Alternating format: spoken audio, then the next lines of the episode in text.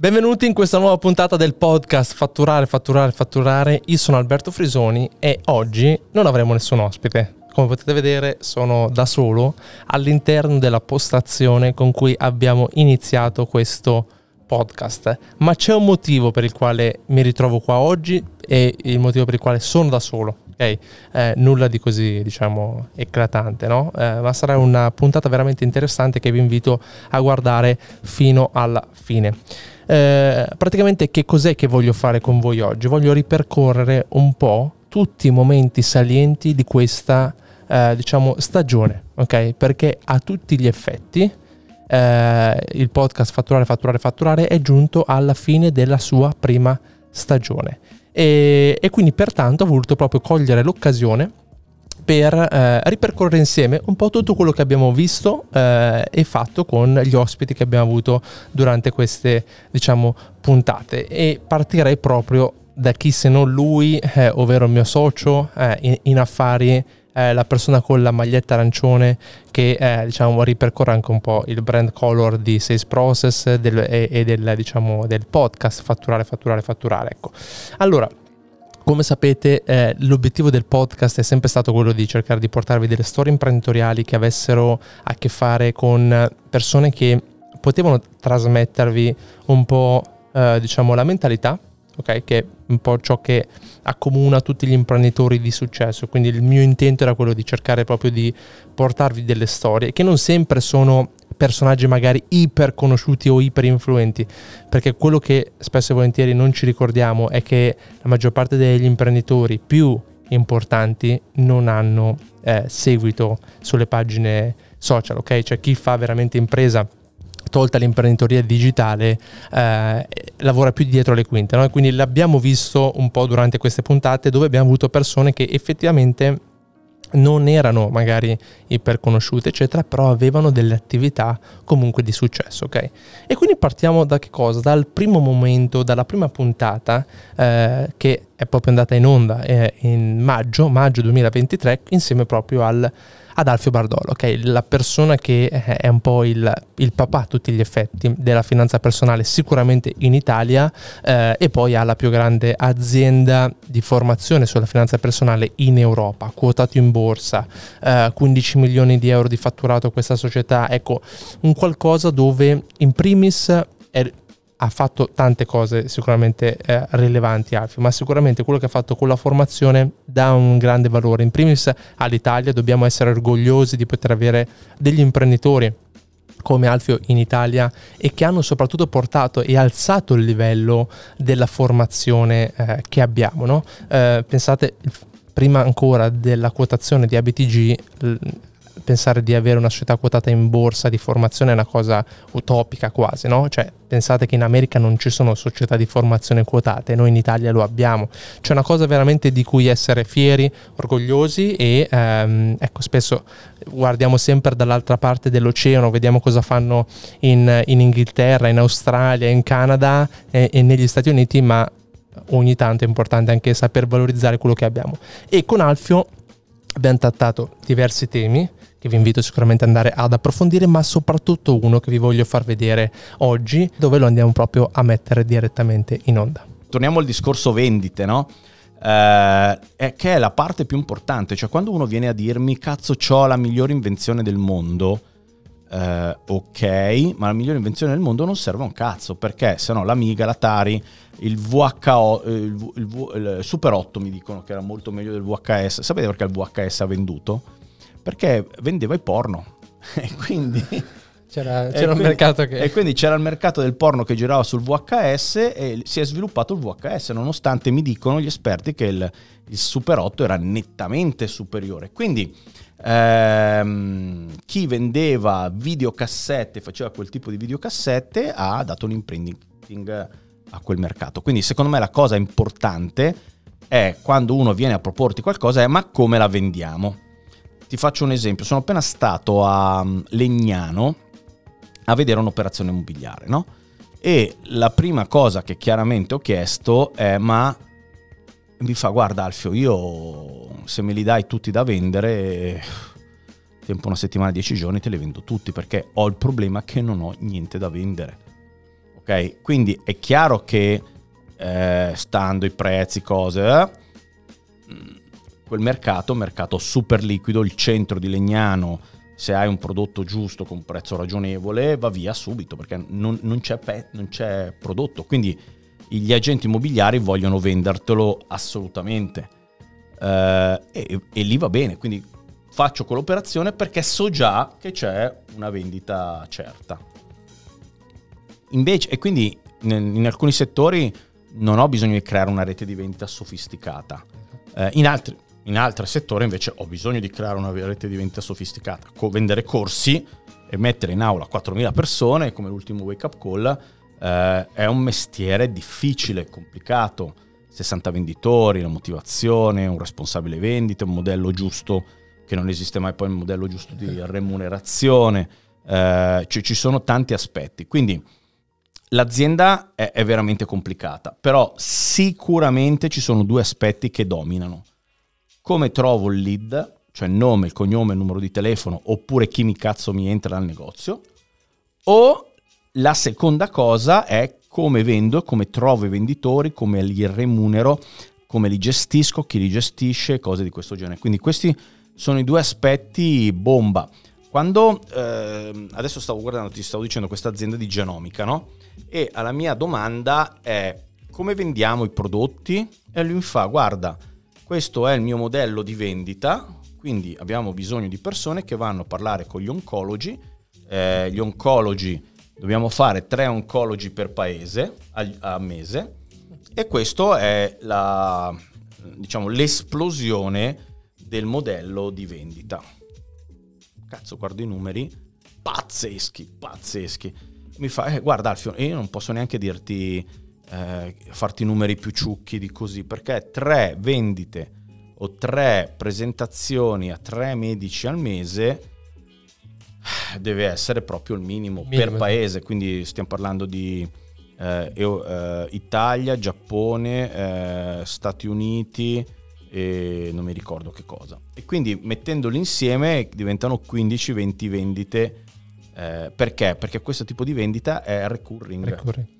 E quindi tu hai un cliente, metti anche che il 50% dei clienti lo abban- abbandoni o non... Eh, eh, comunque stiamo parlando di numeri nucleari. Eh, perché comunque è un servizio che, che ha un, un, altissimo costo per essere prodotto, ma una volta prodotto non costa più un cazzo, quindi i margini sono come quelli farmaceutici, pazzeschi. Ecco, secondo me un aspetto importante legato a...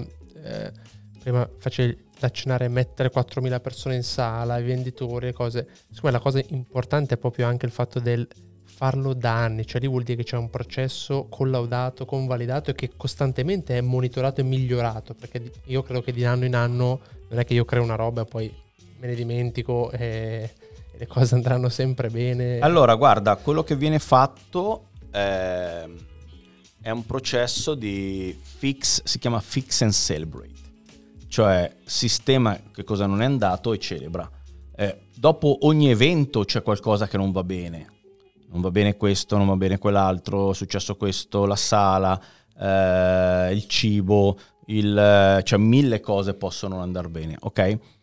E quindi si fanno delle riunioni apposta e si dice ok ma cosa è successo in questa cosa, cosa è successo in questa e poi c'è il Celebrate, che comunque abbiamo ottenuto un risultato straordinario, mette le persone in aula.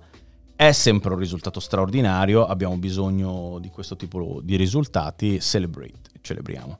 Eh, però, porca puttana, mettere in aula in modo consistente migliaia di persone, farlo in Italia, cominciare a farlo anche in Spagna. Esatto. Eh, avremmo voluto farlo anche in Russia, ma siamo stati un po' bloccati dalle situazioni Ahimè. contingente. E mm, adesso io mm, sto partendo per la Colombia per andare a cercare di farlo con una organizzazione gigantesca che è la più grande azienda al mondo di corsi New Age per poterlo fare negli Stati Uniti insieme a loro. Eh, credo che noi siamo una eccellenza assoluta nel mondo eh, perché quando arrivano i formatori esterni, anche se sono i più grossi al mondo, eh, rimangono tutti wow Ok, bellissimo lo speech che abbiamo appena visto di Alfio. Eh, e andiamo direttamente poi alla seconda puntata dove abbiamo visto come protagonista una imprenditrice, ok? Che è una persona che in realtà ha avuto una carriera professionale eh, prima ancora di diventare imprenditrice come mh, mm, avvocato, ma un avvocato che si destreggia tra la moda, eh, diciamo, e il legal, che è Eleonora Magalotti, che è la titolare di EMLO Consulting. Anche lei è socia, abbiamo un socio in comune che è proprio Alfio Bardolla, dove hanno questa società di consulenza proprio in ambito legale, dove si focalizzano su aiutare eh, gli imprenditori okay, con, che hanno magari aziende in crisi, oppure tutte le persone che hanno un'azienda digitale, quindi chi si occupa magari di tutta la parte digitale online e non solo, ecco, ma loro un po' posizionamento e aiutano a occuparsi di tutta la parte di contrattualistica, ma soprattutto anche a prevenire tutta una serie di problematiche. No? E con Eleonora abbiamo trattato diversi argomenti che andavano a che fare come, sul come gestire la parte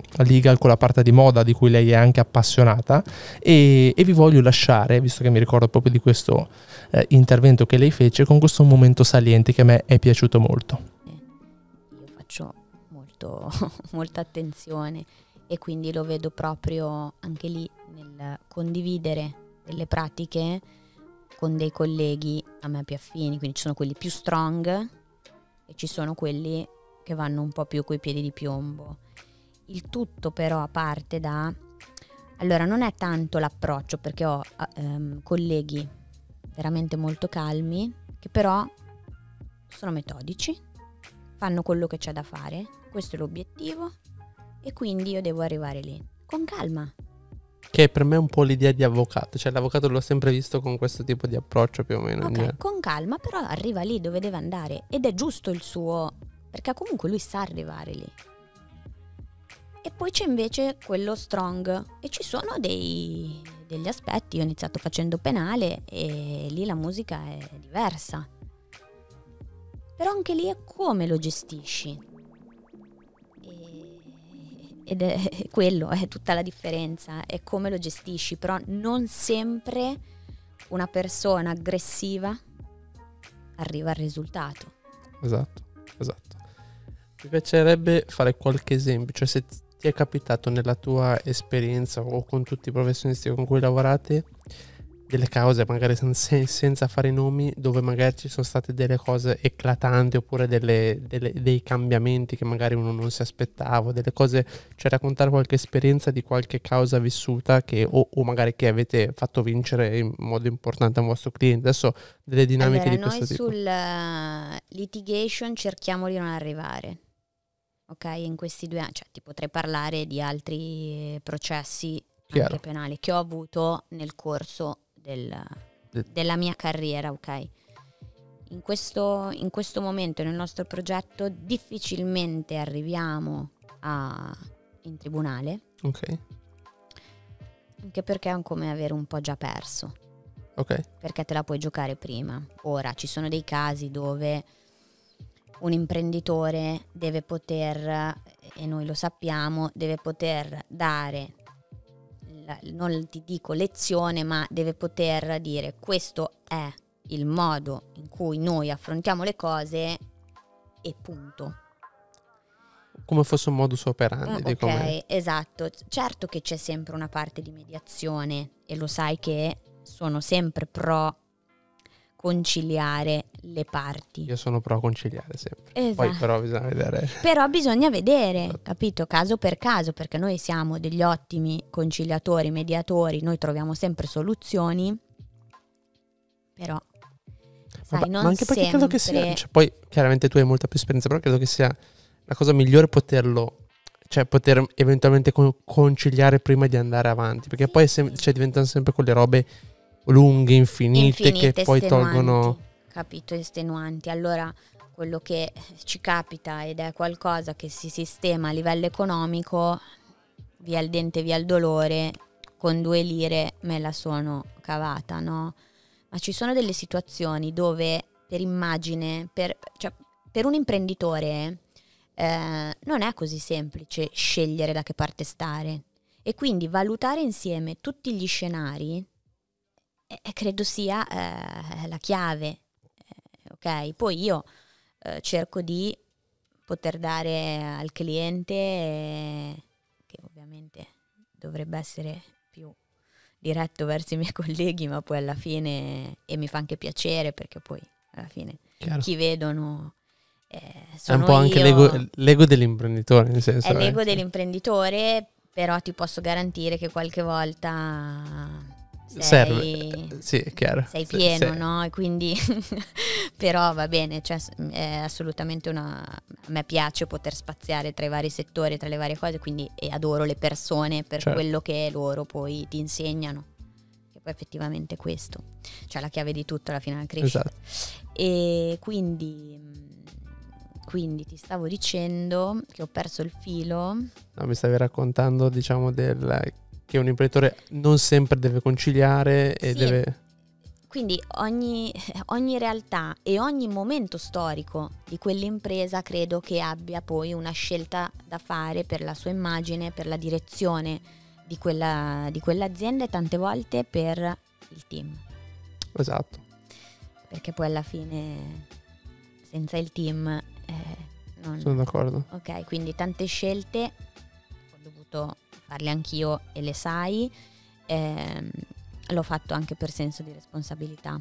E poi siamo passati al potere delle recensioni insieme al Igor Schifano, che è l'imprenditore che ha diciamo, una- un'agenzia assicurativa eh, di Melzo, ok, eh, insieme a suo fratello, dove hanno veramente avuto un impatto eh, importante sulle persone. Pensate che hanno eh, centinaia di recensioni, credo che ormai abbiano superato le 850 recensioni positive di clienti che si sono affidati a loro, cioè stiamo parlando di clienti che gli hanno lasciato una recensione, cioè immaginatevi eh, questo eh, sistema applicato anche al vostro modello di business, magari siete un imprenditore, avete la vostra attività, cercare di replicare il modello schifano per la raccolta delle, delle recensioni. Igor eh, sicuramente è- è una persona, come avete potuto vedere, che sa molto bene quello che vuole. Se avete visto l'intera puntata, se non l'avete fatto dovete andarla a vedere. E quello che mi ha colpito di Igor è stato proprio quando mi ha parlato di questa idea e, e- e di questo momento saliente. Io me lo ricordo molto bene e voglio appunto condividervelo qua. Allora, vabbè, eh, io ho iniziato che avevo 16 anni a fare sto lavoro, ne ho 50, quindi un po' di, di parecchio tempo che lo faccio e ho iniziato a praticamente a stampare le polizze con la macchina da scrivere per farti capire. Le polizze praticamente le, Facevi la gente. s- lì facevo il subagente, poi all'età di 23-24 anni ho iniziato a fare l'agente generale, quindi con una mia agenzia. Ok. E Il subagente, la differenza la- sarebbe? il subagente è che tu non hai il mandato diretto dalla tua compagnia. Quindi hai un contratto, tu ipotesi vuoi diventare mio subagente, hai un contratto di collaborazione con me. Ok, con la Sei iscritto al registro di intermediari, ma con me ce l'hai, non con la compagnia. Ok. Ok?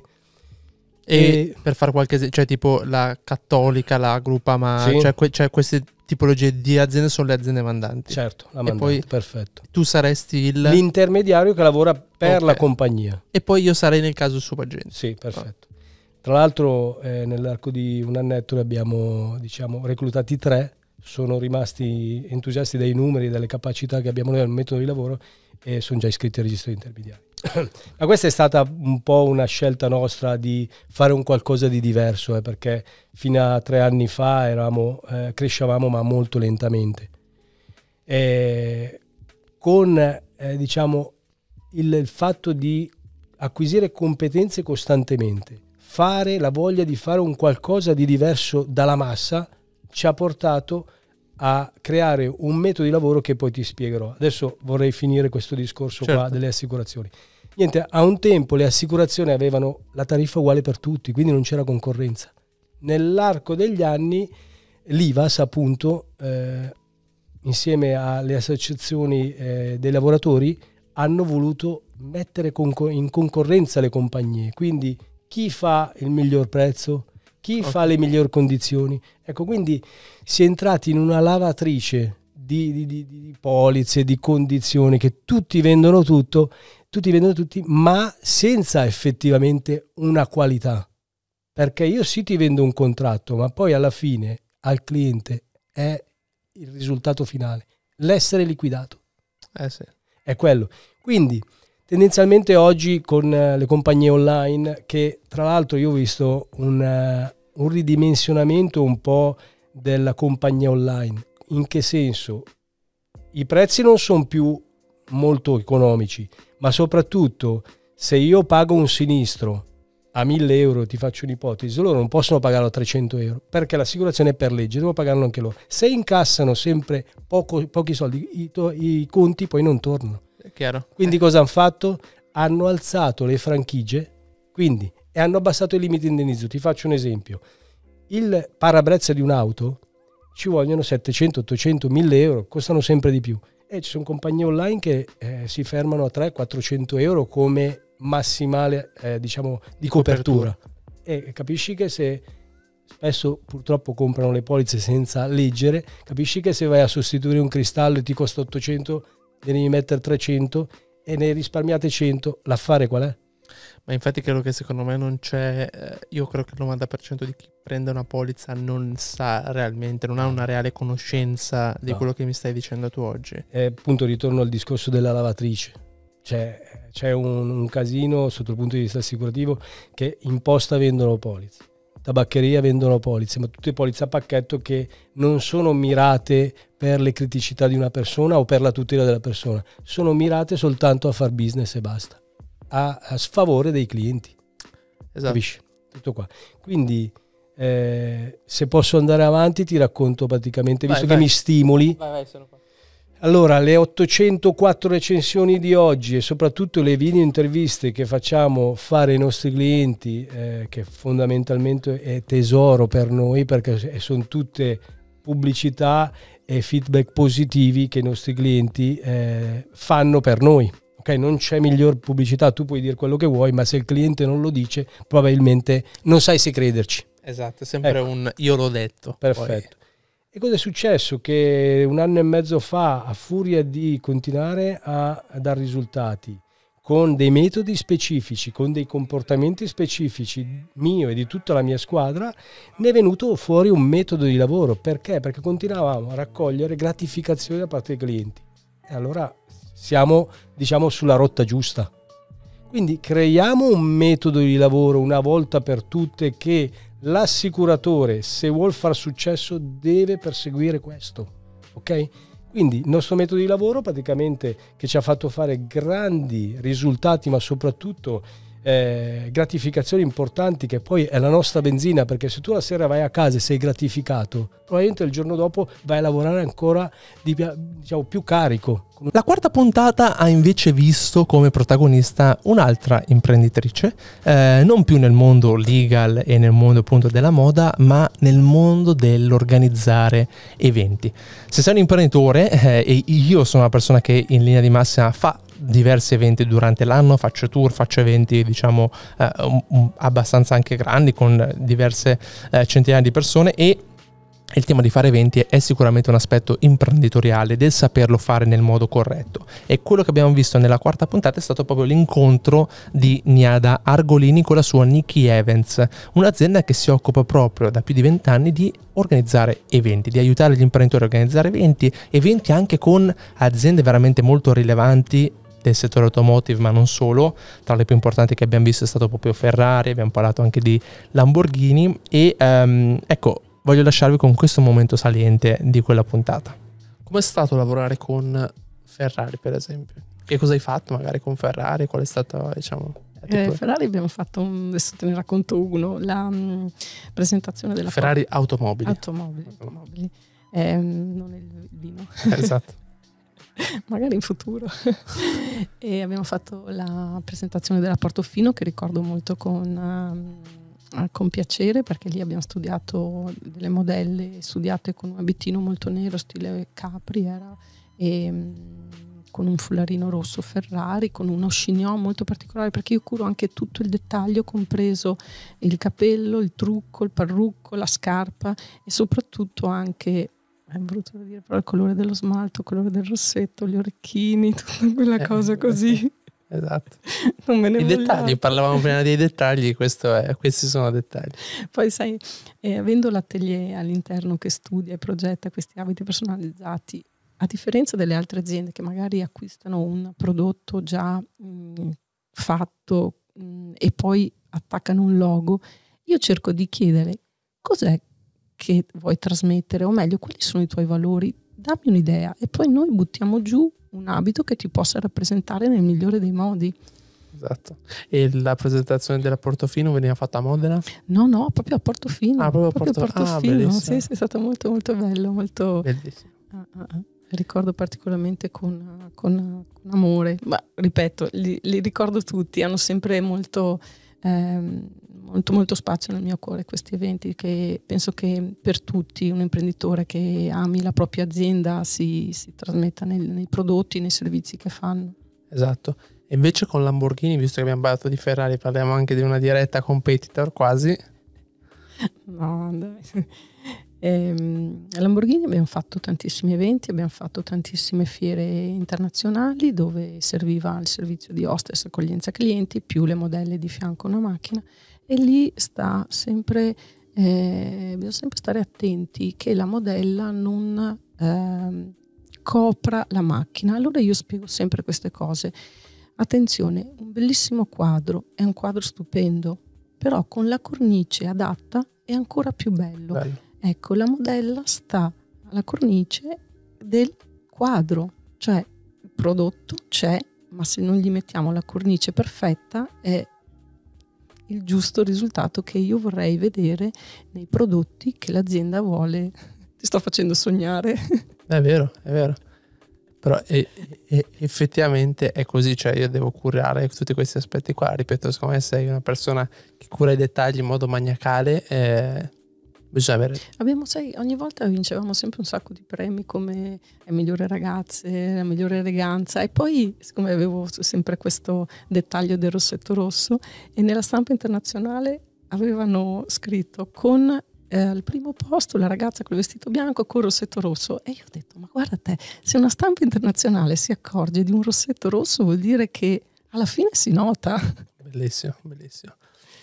E quindi vabbè, mm, Ferrari, Lamborghini, bellissimo. Come hai lavorato Emirati Arabi, hai lavorato anche in mercati come può essere gli Stati Uniti, la differenza di organizzare un evento dove magari il problema è anche un tema di linguaggio, cioè perché credo che chiaramente anche la lingua impatti sull'organizzazione di, un evento, magari, non lo so, ecco, chiedo anche... Più che altro sono gli usi e costumi che de- devono vero. essere ehm, osservati, nel senso che se vai negli Emirati Arabi serve più un giusta attenzione a un dress code, se vai magari nella- in, in Asia o in Cina, soprattutto un'educazione, un determinato saluto, un determinato modo di lavorare, sono, de- bisogna saperle queste cose, magari adesso non più perché magari sei un po' tutto appiattito, tutti siamo diventati uguali, però anni e anni fa bisognava stare abbastanza attenti a queste ehm, e rispettarle, queste diversità culturali. E, e era difficile perché sai servivano visti servivano perché io prendo sempre le ragazze italiane perché se sono una ragazza una, scusa, un'agenzia italiana e magari lavoro per un brand italiano mostrare al mondo l'italianità eh, aveva ancora il suo valore quindi lavoravo con ragazze e ragazzi italiani la mia struttura che è italiana quindi serviva un po' più, più macchinoso eh, a biglietti, visti e può essere anche un po' più costoso ma ne vale sempre la pena Sono d'accordo, Eh beh, chiaro, perché devi prendere le persone e devi portare dove, dove ti servono di fatto. se hai un obiettivo chiaro ne vale sempre la pena. Poi non è vero che può essere più costoso o dispendioso perché se hai sempre le stesse risorse conoscono già il lavoro, conoscono già chi fa che cosa e chi è.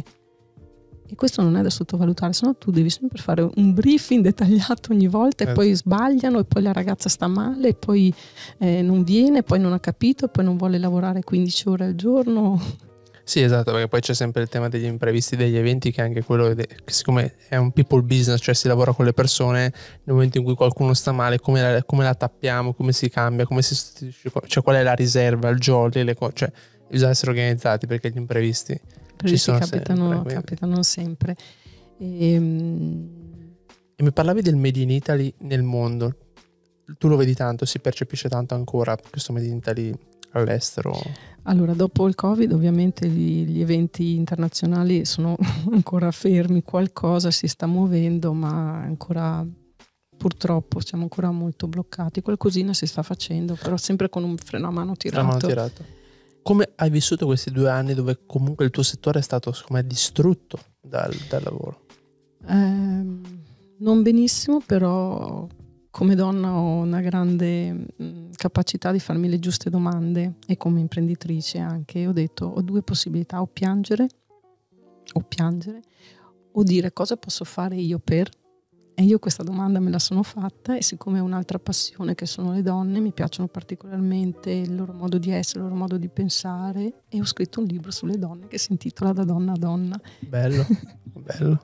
E poi arriviamo al trading, insieme ai ragazzi di Trading Consulting, Andrea e Alessandro, che ci hanno raccontato un po' di tutti i dettagli e gli scenari della vita da trader. Da trader. Abbiamo parlato in più di un'ora, un'ora e mezza, adesso la puntata completa mi ricordo che andò avanti abbastanza, in primis perché mh, mi appassionava anche sapere tutta una serie di dettagli che ho proprio fatto domande abbastanza personali. Okay? Solitamente non mi preparo mai le puntate, vado molto a braccio, cerco di davanti all'ospite che ho vedere quello che può venire fuori in modo che sia il più naturale possibile e soprattutto senza filtri. Anche loro loro sono, sono proprio preparati a non avere un copione, quindi andiamo proprio a braccio e ci raccontiamo un po' tutto, no?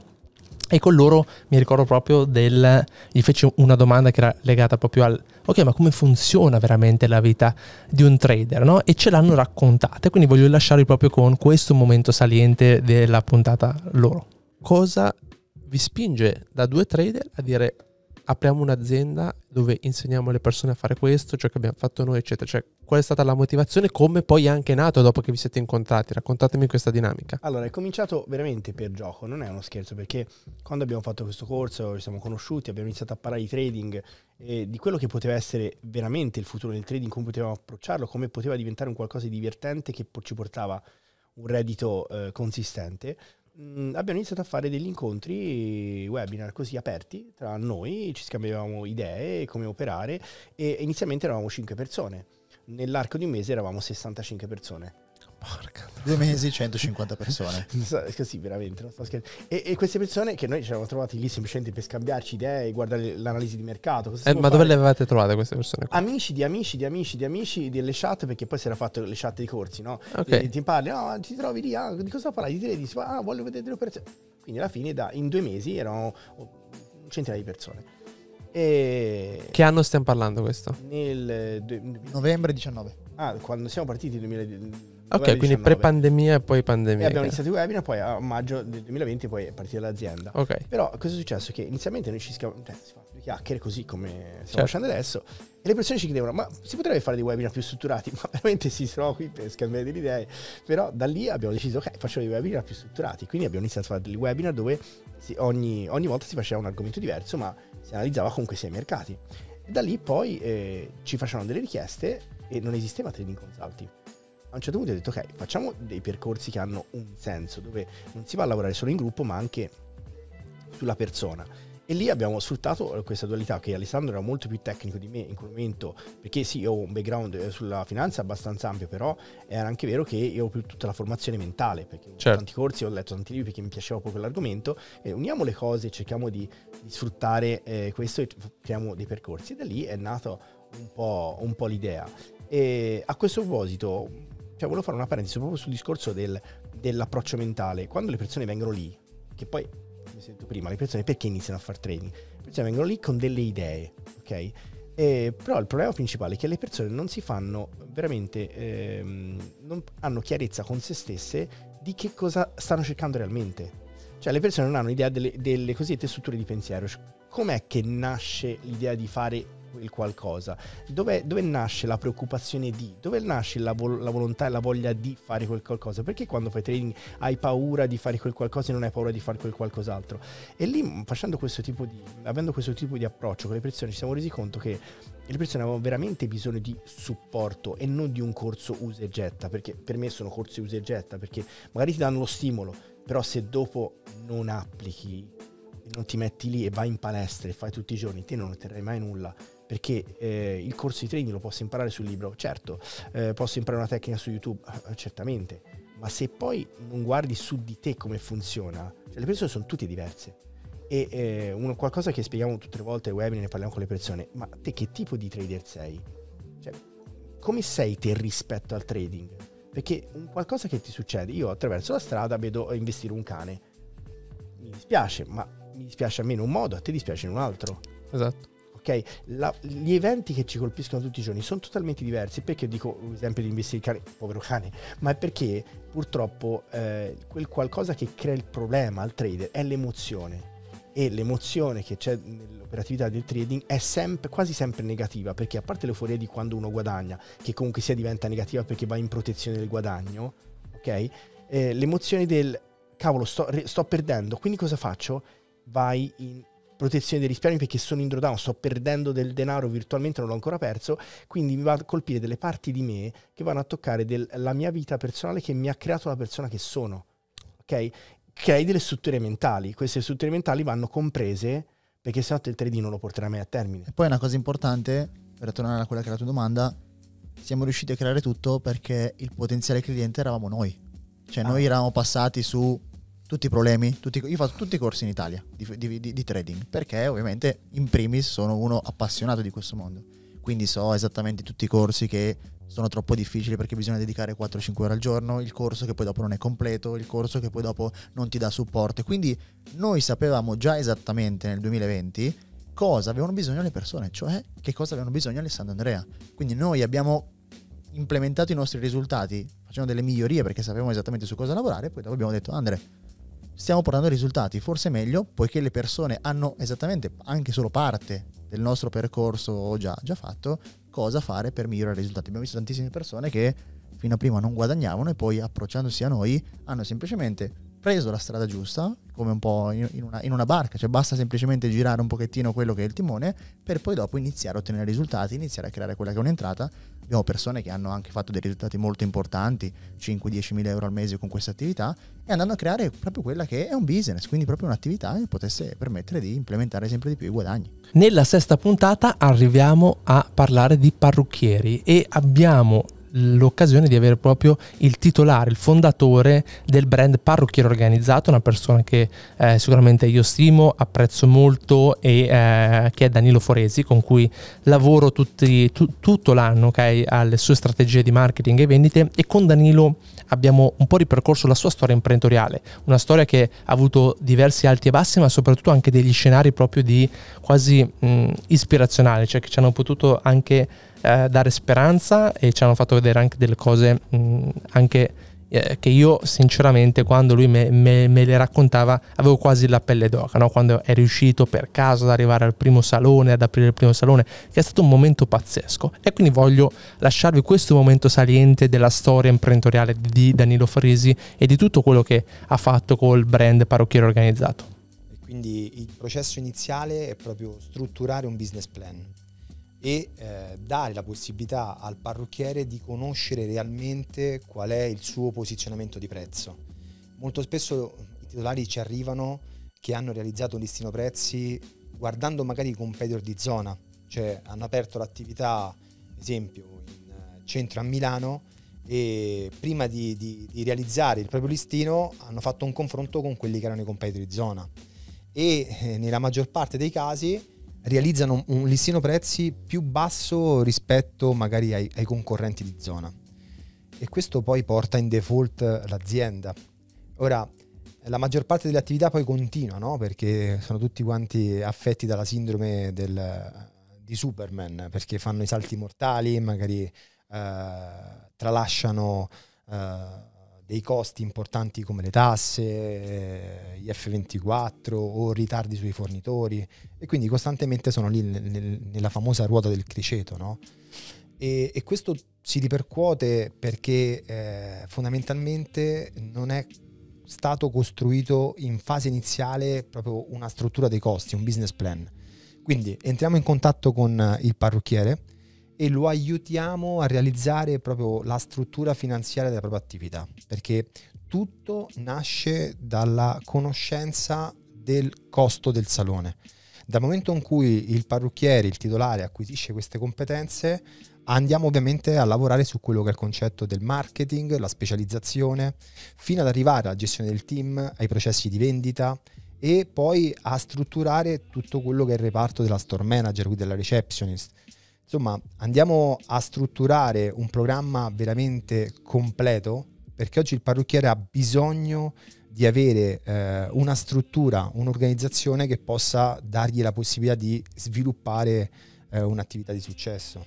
Ecco, credo che questo sia probabilmente il- la cosa di più di valore, cioè prendere un asset che voi trasferite al, al parrucchiere per creare poi quella che è un'attività di successo in questo mondo e come dicevamo prima non solo più portare a casa la pagnotta ma portare a casa tutto il paniere, cioè, capito? Quindi quello, quello è sicuramente inter- interessante. Vorrei parlare un po' adesso del, del Danilo Foresi di magari 25 anni fa che ha iniziato in questo settore e com'è che ti sei approcciato la prima volta? Com'è che sei finito a fare il parrucchiere? Da dove nasce questa cosa? È una storia lunga, è una storia lunga. Allora, innanzitutto eh, fare il parrucchiere non è stata la mia passione, non è stata una mia scelta. È stata una scelta di, di mia mamma che mi vedeva insomma un po' zoppicare da piccolo e non amavo studiare. Zoppicare che cioè, Zoppicare nel senso che ero piuttosto per strada, Ok. insomma ero un po' un monello, dai. ok, ok. E quindi non amavo studiare o non ero un Non, non eri quelli impostati. no, diciamo. no, no, non ero uno di quelli che amava stare a scuola, amava studiare o, o avevo le idee ben chiare. Quindi un giorno torno a casa e, e mia mamma mi dice guarda, secondo me eh, ho trovato qualcosa per te. E dico, ma chissà. e, eh, però non, non- non mi, ha detto nello specifico quale poteva essere la cosa che aveva trovato, insomma, mi, lascia così, insomma, in sospeso. Eh, una delle cose che capitava spesso è che mi chiedeva di passargli il colore, cioè lei si comprava la tinta a casa Ok. e io gli passavo il colore e mi dava 5.000 lire, 10.000 lire, Ok. eh, insomma la famosa paghe- Paghetta. paghetta. Esatto. E, e un giorno mi diceva: Ma guarda che tu mi passi meglio il colore del mio parrucchiere. Insomma, fatto sta Alberto che un giorno torna a casa e mi dice: Guarda, ti ho assegnato la scuola professionale per parrucchieri. Io abitavo a Roma, in estrema periferia, e, e io ho detto: Ma, ma che sei scema? Ma io vado a fare il parrucchiere. Sì, sì, perché esatto, cioè, era una roba... No, era impensabile magari a 12-13, cioè non è, non è un lavoro che scegli così per caso, cioè, o, o- cioè, la maggior parte delle persone che comunque fa il parrucchiere è, è quasi una dote, no? Cioè chi pettinava le, le bambole, chi magari eh, sognava diventare ehm, l'hairstylist famoso, chi insomma eh, è quasi una vocazione fare il Esatto, parrucchiere. no? esatto, una vocazione. Eh, fondamentalmente insomma, mi sono ritrovato a, a questa scuola professionale per parrucchieri e una delle cose che sicuramente ha fatto la differenza è stato un giorno che arriva una signora che cercava un ragazzo per, eh, per il suo salone e mi ha visto lì che facevo ovviamente la scuola, che stavo pettinando le testine e a un certo momento mi chiama il maestro e mi dice guarda Danilo c'è sta- questa signora che sta cercando un ragazzo per lavorare dal martedì al sabato e cosa vuoi fare? Io dico va bene cioè immagina insomma vengo da una situazione un, po' complessa tu insomma se, se hai letto il mio libro e, e questa signora mi ha proposto 280.000 lire a settimana che per me erano Esatto. cioè immagina che io abitavo a 16 km di distanza Da, Che- da quel posto lì? e non avevo mezzi di trasporto, quindi dovevo prendere, eh, era piuttosto scollegata la- la- la- il tragitto, quindi dovevo prendere il trenino, eh, poi l'autobus e poi una metro. Quindi, Mi stiamo parlando di Roma, sì, sì, sì, sì. che quindi comunque per i trasporti, nel senso... Immagina che io avevo 16 anni e mi svegliavo già alle 6 e mezza, 6 e 40 per attaccare alle 8 e mezza. Quindi insomma è stato un bel impatto all'inizio, però i soldi sono stato sempre una leva molto importante Certo. per me, perché in quel momento quando, quando, insomma vedi che riesci poi a comprarti le cose da solo, riesci a, a soddisfare i tuoi bisogni, riesci a raggiungere anche i piccoli obiettivi, i piccoli sogni e quindi in qualche modo mi ha, mi ha motivato, anche se era distante, mi ha motivato. Insomma, da quella, da quella situazione nasce Danilo Parrucchiere, quindi nasco parrucchiere, eh, inizio l'esperienza in questo negozio. Stiamo parlando di che anni? Eh, pu- pu- pu- pu- pu- 90? eh, 95? pa- pa- pa- 78, 88, 98, sì, 95 così. Ok, 94, 95. ok. E lavoravo in un negozio zona Parioli a Roma. Io abitavo insomma in estrema periferia, quindi eh, molto distante. E, e ho fatto due anni, due anni e mezzo lì dentro.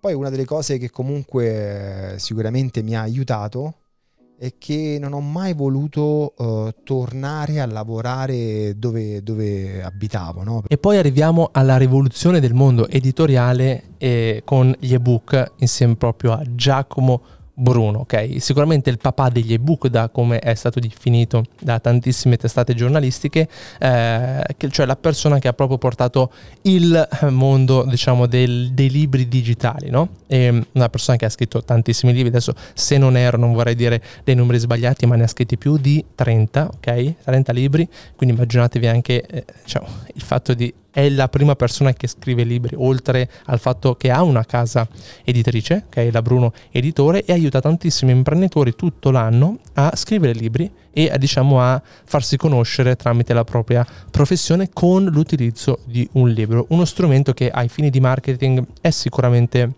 un elemento fu- eh, fondamentale, funzionale, eh, posizionante in alcuni casi eh, e soprattutto vi permette effettivamente di incrementare quelle che sono le vostre vendite se è messo all'interno di una corretta strategia di marketing. E con Giacomo eh, devo dire che eh, ci sono stati anche dei- degli scenari abbastanza illuminanti mh, da come lui ha iniziato, da certe cose, mi ricordo proprio di un momento di quando ci raccontava proprio di quanti soldi riusciva a fare e a fatturare quando aveva scoperto un metodo e vi voglio proprio lasciare questo momento saliente per, per ripercorrere un po' insieme il momento di quella puntata. Mi parlavi un po' prima della filosofia, un po' eh, di, cui mi- di come è nata poi l'azienda, eccetera, poi anche del dare, cioè mi hai detto Sì, o del condividere. sì, Se sì. vuoi ricomprendere un po' questo concetto.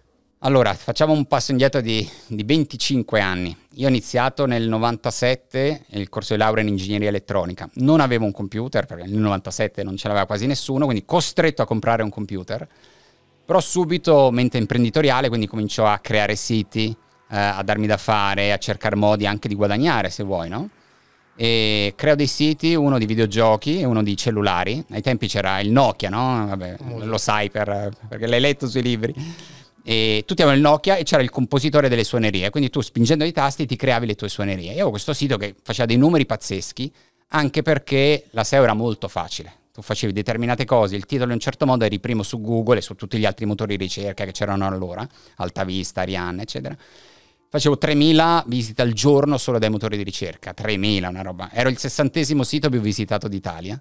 E quindi ho proposte de- di ogni tipo. A un certo punto Virgilio ha tentato di comprarmi nella bolla della New Economy, ha offerto 2 miliardi, che io avevo so, 20 anni e 2 miliardi mi sembrava l'impossibile. Poi caduta la bolla, esplosa la bolla, è saltato anche quello. Però comunque avevo le visite e c'erano le agenzie pubblicitarie che pagavano tantissimo per i banner, banner e click. E ai tempi mi, mi vergognavo a dirlo perché facevo l'università, andavo tutti i giorni a seguire lezioni, il pomeriggio studiavo. Io facevo 5 milioni di lire al giorno, al giorno, quindi ai miei amici dicevo al mese perché Paragonati in euro cosa sono? Du- 2005, ma se vuoi anche arrotonda a 5.000 euro al giorno, a 20 anni mentre fai l'università. Quindi una, una roba fuori di testa. E quindi avevo questo business, quindi mi andava tutto alla grande. Stavo studiando, mi stavo per laureare e succede nel 2001 che mia madre, con cui vivevo, si ammala di leucemia e il mio mondo si ferma. Ecco, proprio perdo il focus, perdo la testa, cioè divento veramente pazzo. È stato un inverno lunghissimo, cioè è durato un anno e sono uscito da, da quel momento lì grazie a un libro. Un libro di Tony Robbins, che nel mondo della formazione è conosciuto come il numero uno, no? E questo libro mi illumina perché mi fa vedere che la vita non è quello che ti capita, ma è come tu rispondi ad essa. Quindi alle cose che ti capitano, alle decisioni che prendi.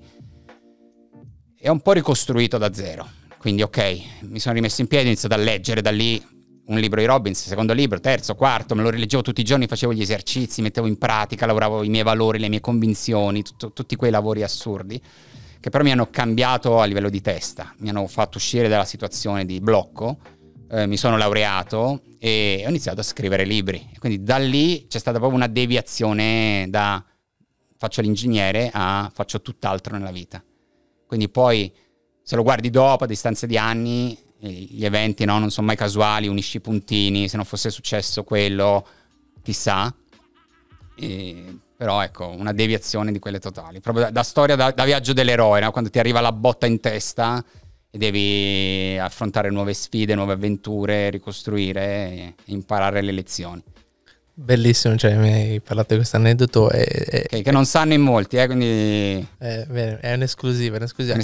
Perché uno spesso eh, parla del viaggio dell'eroe e pensa che sia solo una cosa che sempre magari un po' montata, in realtà sono no, cose no. che uno vive. Cioè. vive. E, e, da lì eh, la, la, filosofia di condivisione, il libro lo diamo gratis perché? Perché quel libro può aiutare quella persona in quel momento. Che sia una difficoltà personale, professionale, ha bisogno di quella competenza, se no non riesci a avere il posto di lavoro. Ecco, noi abbiamo aiutato due milioni e mezzo di italiani con i nostri libri a risolvere un piccolo problema o magari migliorare la sua vita, migliorare la sua autostima, la sua motivazione. Quindi quella è la missione primaria dell'azienda, il motivo per cui ho iniziato a scrivere, a fare libri e abbiamo questo modello di business.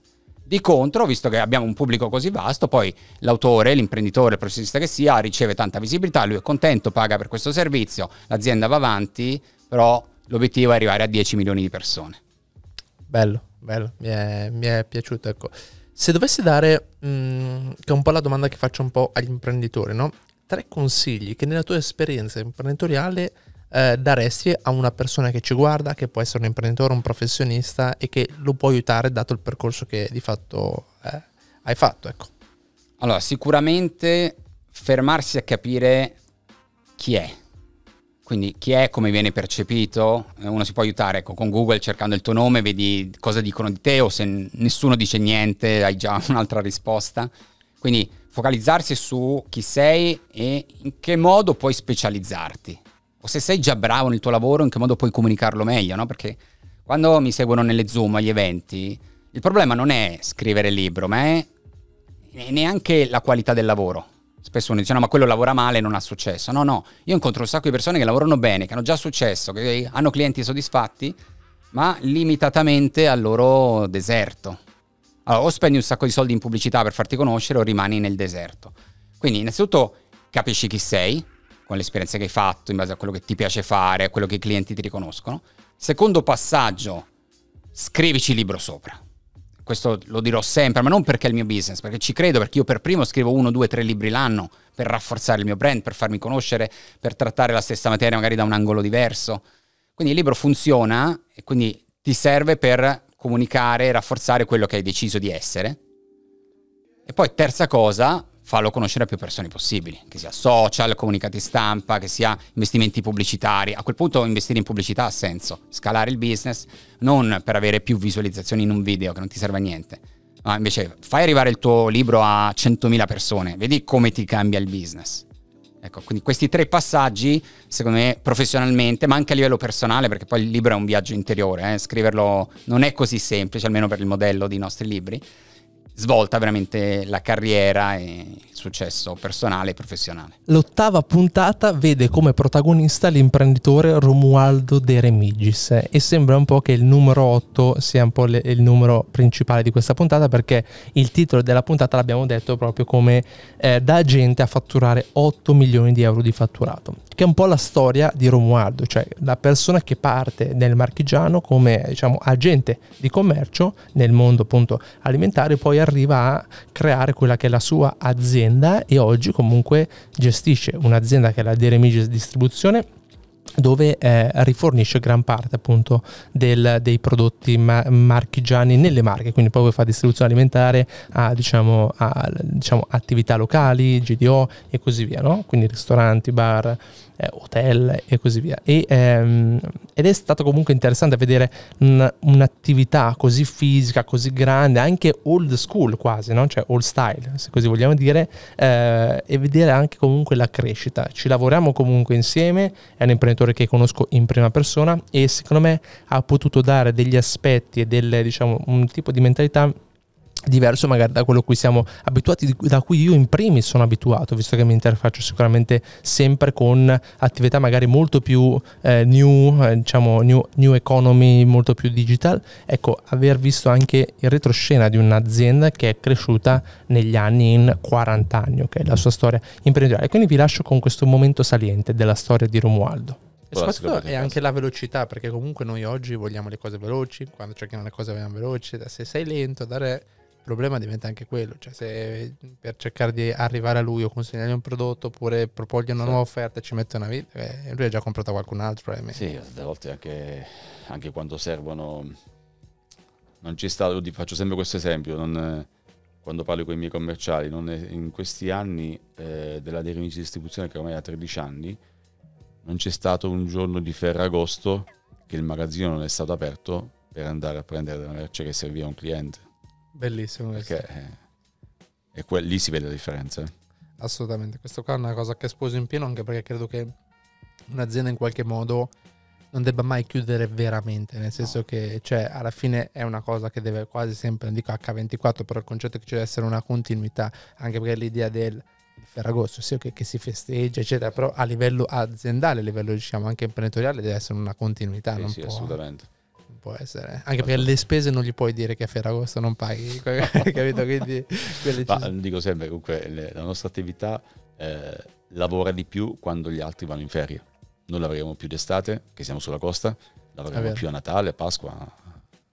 Quindi eh, sì, periodi, sì. periodi che, dove gli altri vanno in ferie non lavoriamo di più. Quindi non ci possiamo tirare indietro. Assolutamente. Assolutamente.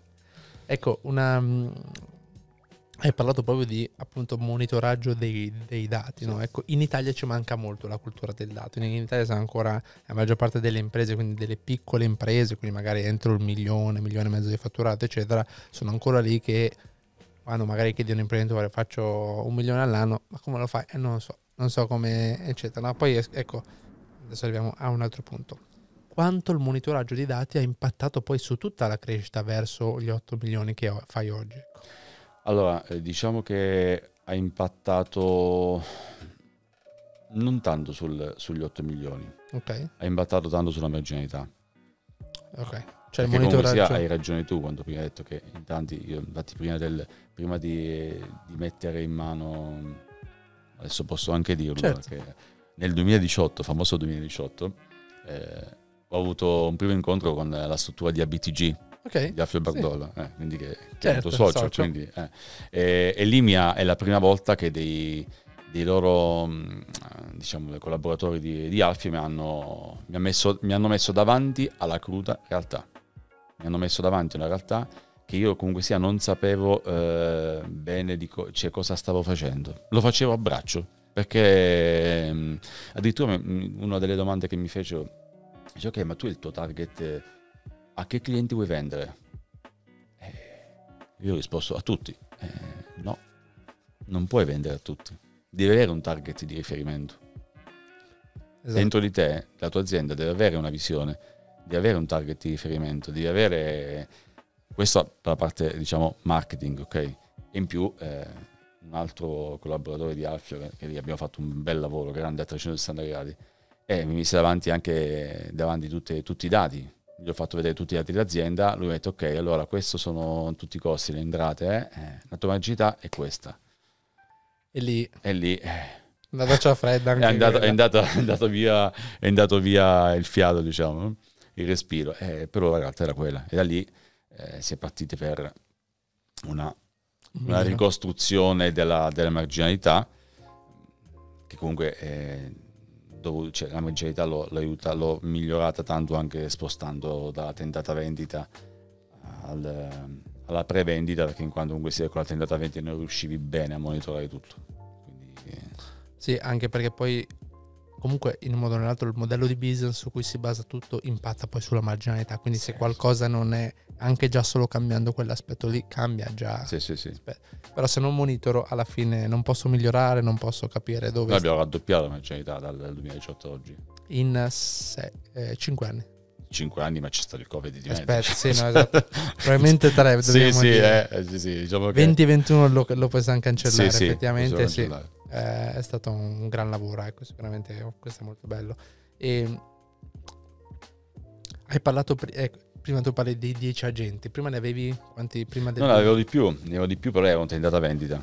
Ok, erano, quindi comunque c'era 13, questo... 14, ma era un, c'era una dispersione perché non si riusciva, cioè prima il, quella, la gente che, era, che, avevo prima in pratica doveva fare il lavoro di consegnatario, di, di vendita, di, eh, quindi era, non faceva tutto bene? No, no assolutamente. Mentre adesso un, un, agente, un, agente, adesso fa la media di circa eh, 700-800 mila euro l'anno di fatturato. Quindi più o meno 80.000 euro, 70.000 euro al mese di... Eh, prima ne facevo 6 con 14. 6 milioni con 14 agenti. Quindi, eh, eh, cavolo, l'ottimizzazione, questo è importante. Sì.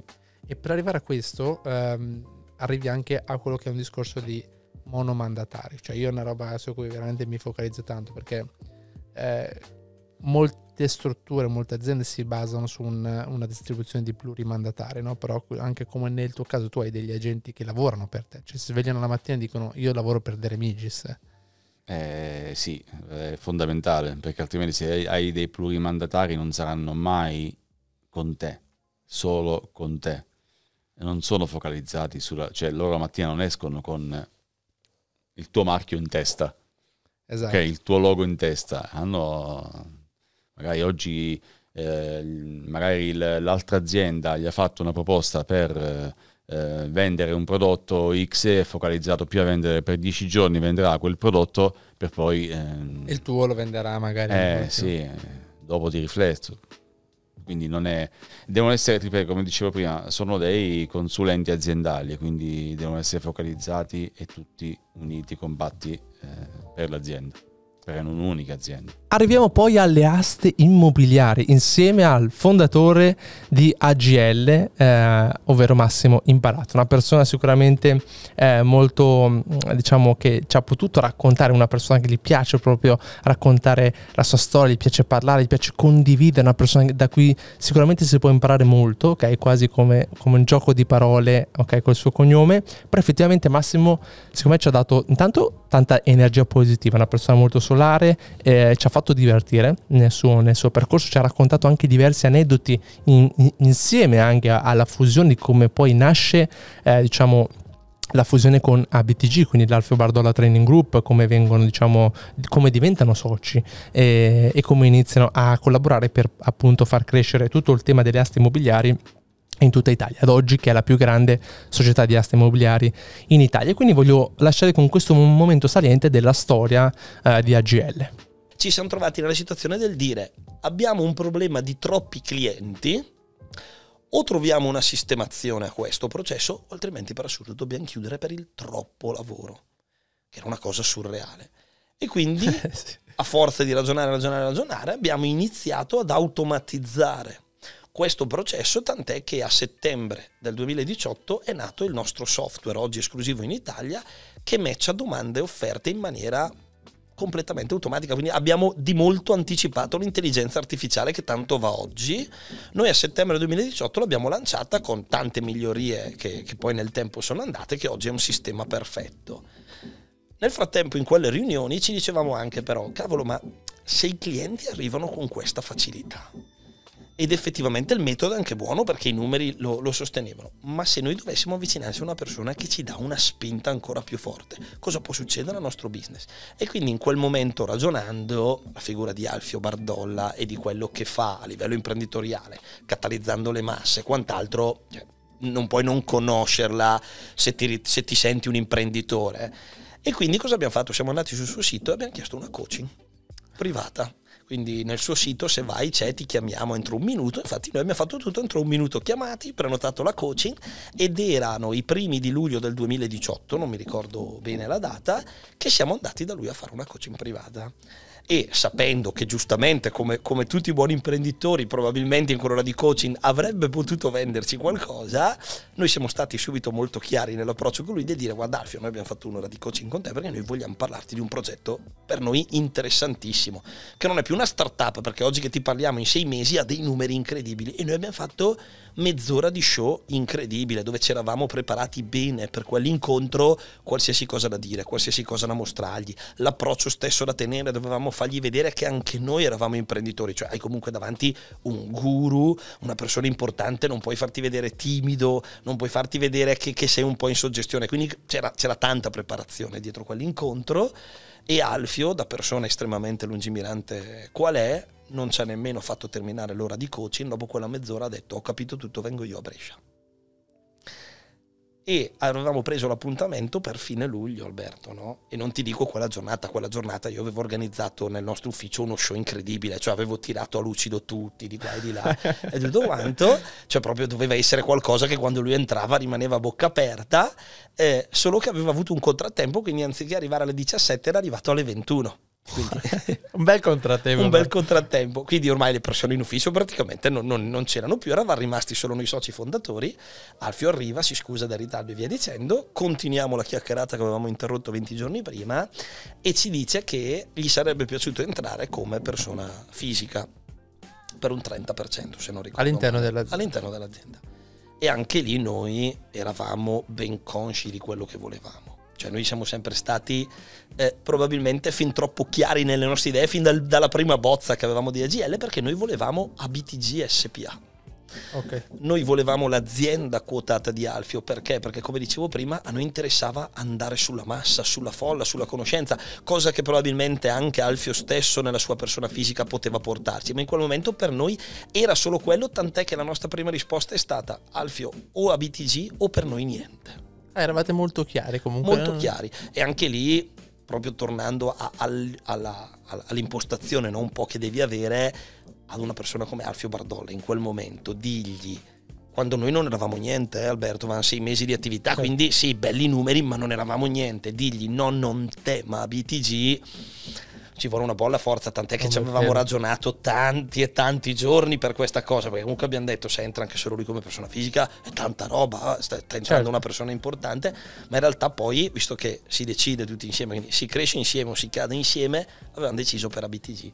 E Alfio non aveva escluso questa cosa, però giustamente ha detto, essendo quotata, c'è tutto un management, tutto un CDA, devo parlarne. E quindi ci eravamo salutati a fine luglio e fino a settembre non avevamo sentito nessuno. Quindi fine luglio, eh, da lì non lo sentiamo più perché ci salutiamo che aspettavamo sue notizie e arriva settembre che a un certo punto mi suona il telefono, era eh, uno del management di ABTG, quindi non era Alfio perché il numero non ce l'avevo salvato, quindi chi era, che ci comunicava che dopo attente analisi vedi là volevano procedere con l'acquisizione del 51%, perché Alfio quando ci aveva fatto la proposta come persona fisica entrava al 30%.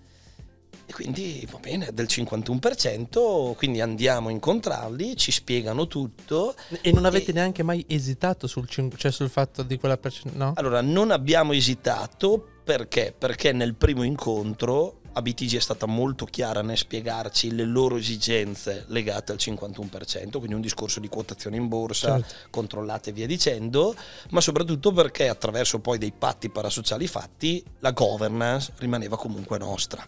Quindi di fatto cedi sì il 51% di azienda di visura camerale, se così vogliamo chiamarla, ma attraverso questi patti parasociali il governo, il timone, l'amministrazione dell'azienda l'abbiamo sempre tenuto noi siamo sempre andati d'accordo, lo andiamo tutt'oggi, quindi non ci sono mai stati problemi certo. di alcun tipo, anzi è più quello che ci hanno dato di, di insegnamento e di aiuto e quindi è stato un passaggio eh, molto importante e, e, anche qui è giusto sottolinearlo come, come eh, dei consigli, se così posso chiamarli, che davo prima magari qualcuno si fa intimorire, no? giustamente come dicevi, di fronte a quel 51%, perché mi è capitato in questi anni, soprattutto quando poi vado al wake up call dove esatto. si parla e magari poi qualcuno negli intervalli ti chiede del timore del hai venduto la, la, la, la maggioranza, hai venduto la tua azienda. Dico sì, non è vendere la mia azienda, sì venduta, è vero, perché quello è successo ma in realtà quando trovi dall'altra parte, quindi a BTG, persone intelligenti che capiscono che se fino a quel momento il business è cresciuto così tanto con te e con voi, quindi con gli altri miei soci, perché cambiare? Cioè posso solo che aiutarti a diventare ancora più forte, quindi non devi limitarti da quella paura, devi sempre essere conscio logicamente di cederlo al partner più corretto e più intelligente possibile in quel momento. E quindi niente, iniziamo le trattative e arriviamo a fine dicembre, quindi poco prima di Natale, dove eravamo proprio alle battute finali perché poi nel nuovo anno il 51% Quindi da, set, eh, cioè da, lu- da, luglio, da, luglio, era il primo incontro di Alfa. Sì. E, e, dicembre in realtà è... Era la parte, diciamo, le scartoffie le avete fatte, avete visto tutto, due diligence fatte, accordi presi, perfetto, gli ultimi dettagli nel nuovo anno, nuovo anno fiscale, si entra e via. C'era solo un problema però ai nostri occhi, no? Perché noi, come dicevo prima, siamo sempre stata gente molto inquadrata e molto cocciuta nelle sue idee, dove avevamo iniziato a sviluppare anche quello che era il progetto retail senza BTC all'inizio perché non era ancora dentro, era, una, era un partner occulto perché stavamo discutendo su come, su come, farli entrare in società. A dicembre avevamo già i primi sette punti vendita, no? E quindi diciamo che le condizioni societarie nostre, quindi eravamo ancora noi tre soci fondatori al 100%, del momento in cui abbiamo conosciuto Alfio e nel momento in cui stavamo andando a definire proprio gli ultimi particolari, erano notevolmente cambiate, no? E quindi con coraggio, come ci ha sempre contraddistinto fin dall'inizio, perché solo i pazzi possono fare certe cose, noi ci sediamo quell'ultimo giorno e diciamo che a noi determinate cose non andavano più bene perché eh, per questo motivo, questo motivo, le condizioni, la società, i primi sette punti. Eravate arrivati al periodo finale, il momento del, in cui Bisognava si solo firmare. E avete detto No, così le cose non... E noi abbiamo detto così no perché le condizioni erano diverse, quindi non per un qualcosa che non era tangibile.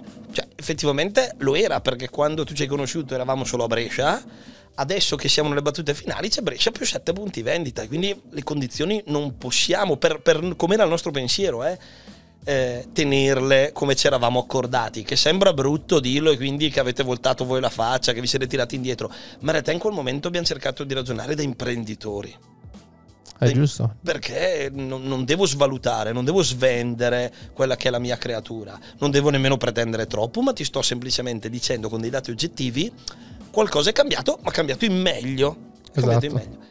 E quindi cosa succede? Che noi in quell'ultima riunione glielo mettiamo sul tavolo ad Alfio e tutto il suo management, gli avvocati che c'erano lì e diciamo che la riunione non è finita benissimo perché giustamente bisognava solamente firmare, cambiare le carte in tavola, così è un po' da matti. E quindi niente, ci lasciamo in quella riunione dove non sappiamo che cosa potrà succedere. Ah, quindi la riunione finisce senza sapere un sì o un no? Senza sapere un sì o un no, perché noi avevamo poi messo sul tavolo quali sarebbero state le nostre nuove pretese. Giustamente bisognava parlarne, ragionarle, lo cambi poi all'ultimo perché non avevamo avvisato neanche nessuno, quindi non è che antecedentemente alla riunione abbiamo detto guarda Alfio vogliamo parlare di questo, quindi abbiamo tirato tutto fuori in maniera estemporanea, era il 20-21 di dicembre, quindi ci siamo del lasciati 2000? del 2018 18.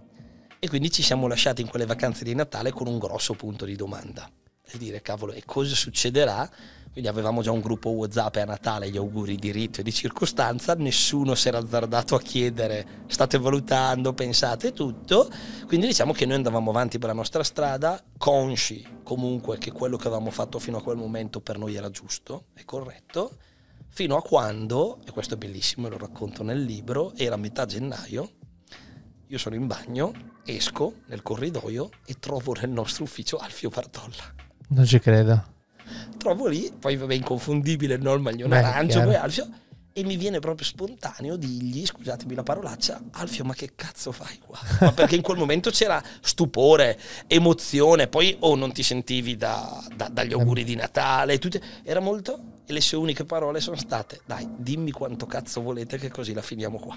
Non ci credo, pazzesco, quasi da film. È quasi da film questo, davvero. Quasi, lo racconto, ma ho ancora la pelle d'oca oggi perché poi lo racconti, ma in quel momento vivere quelle cose era veramente... Poi da un anno la, l'azienda che non era nemmeno azienda se vogliamo chiamarlo, una società, venivi solo dal tuo ufficetto da geometra, avevi provato mille cose, hai lì davanti Alfio Bardolla che ti dice quello e in 5 minuti 5, e qui si dimostra un'altra volta la lungimiranza di Alfio, il grande uomo che è, abbiamo trovato l'accordo, stretta di mano e via.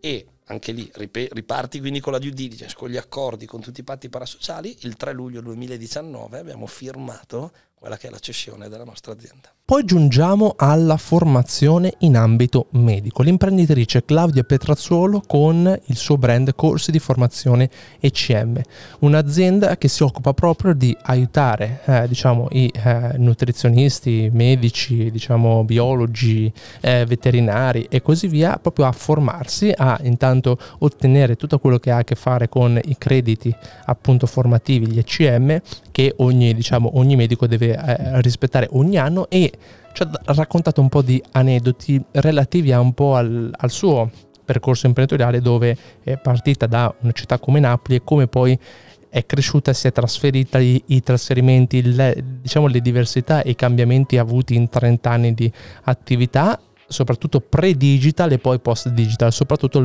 la pandemia gioca un ruolo chiave nella sua attività. Ecco. Eh, e quindi vi lascio con questo momento saliente della sua storia.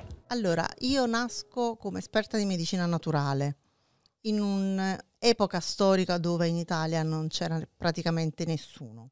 Per cui... Che zona geografica dell'Italia così lo A Napoli. Okay. A Napoli. Non c'era nessuno e i medici mi davano contro, perché poi sempre per mia passione l'applicava sempre in ambito nutrizionale. Nasco nel periodo in cui il boom c'era delle anfetamine quindi prendi la pillola, dimagrisci e poi stai male, però nessuno lo diceva ovviamente. Per cui i medici per mettermi eh, le persone contro per farmi fare brutta figura, mi mandavano i casi più disperati, non sapendo che io ero esperta di medicina psicosomatica. Per cui quel caso problematico io lo affrontavo da un altro punto di vista e lo risolvevo. E questo per me è stato un grandissimo successo perché da questo poi lo sai funziona oggi non più, ma un tempo funzionava soltanto il passaparola, da me è venuto questo mondo e quell'altro. Pensa che un giorno la camorra mi ha detto che me ne dovevo andare. Perché tu eh, sei a Napoli? Eh, giusto per ricostruire anche un po', sì. ok. Tu sei a Napoli, avevi un tuo studio, avevi, cioè come eri, cioè eri organizzata per accogliere le persone? Io avevo cinque studi dislocati tra Napoli, la provincia di Napoli e anche qualche altra regione. Ok. Però su Napoli a un certo punto mi hanno detto te ne devi andare perché i medici da qui non stanno più lavorando. Cioè talmente il, ciò che facevi sì. impattava e aiutava sì. le persone e quindi tu consideri che io facevo studio alle sette e mezza la mattina alle undici e mezza di sera. Porca trota. Sì. Eh, solo Alberto non ho considerato, non ho considerato perché ero giovane, ero inesperta. Sai, quando le cose ti vanno bene, pensi che nella vita vadano sempre bene. Invece non ho considerato che sono cambiata io come persona che ho iniziato a volere altro, che mi sono appassionata alla comunicazione, alla formazione e quindi poi son, sono passata anche a consulenze aziendali e da lì poi siamo arrivati a scoprire che c'erano questi gap e quindi ho creato la mia azienda. Ok, eh, come, cioè, come si passa dall'aprire il primo studio ad aprire 5, adesso 5, 6, quelli che, cioè quelli che mi, hai, mi hai detto, cioè qual è il passaggio dalla Claudia che ha finito il percorso di studi, inizia a fare la sua professione e arriva a dire ok, apro il mio primo studio, poi apro il secondo, apro il terzo. Cioè, com'è che è venuta questa dinamica? Eh, questa è una bellissima domanda, come è venuta questa dinamica? In realtà ti sposti perché mh, cerchi di abbracciare un territorio diverso.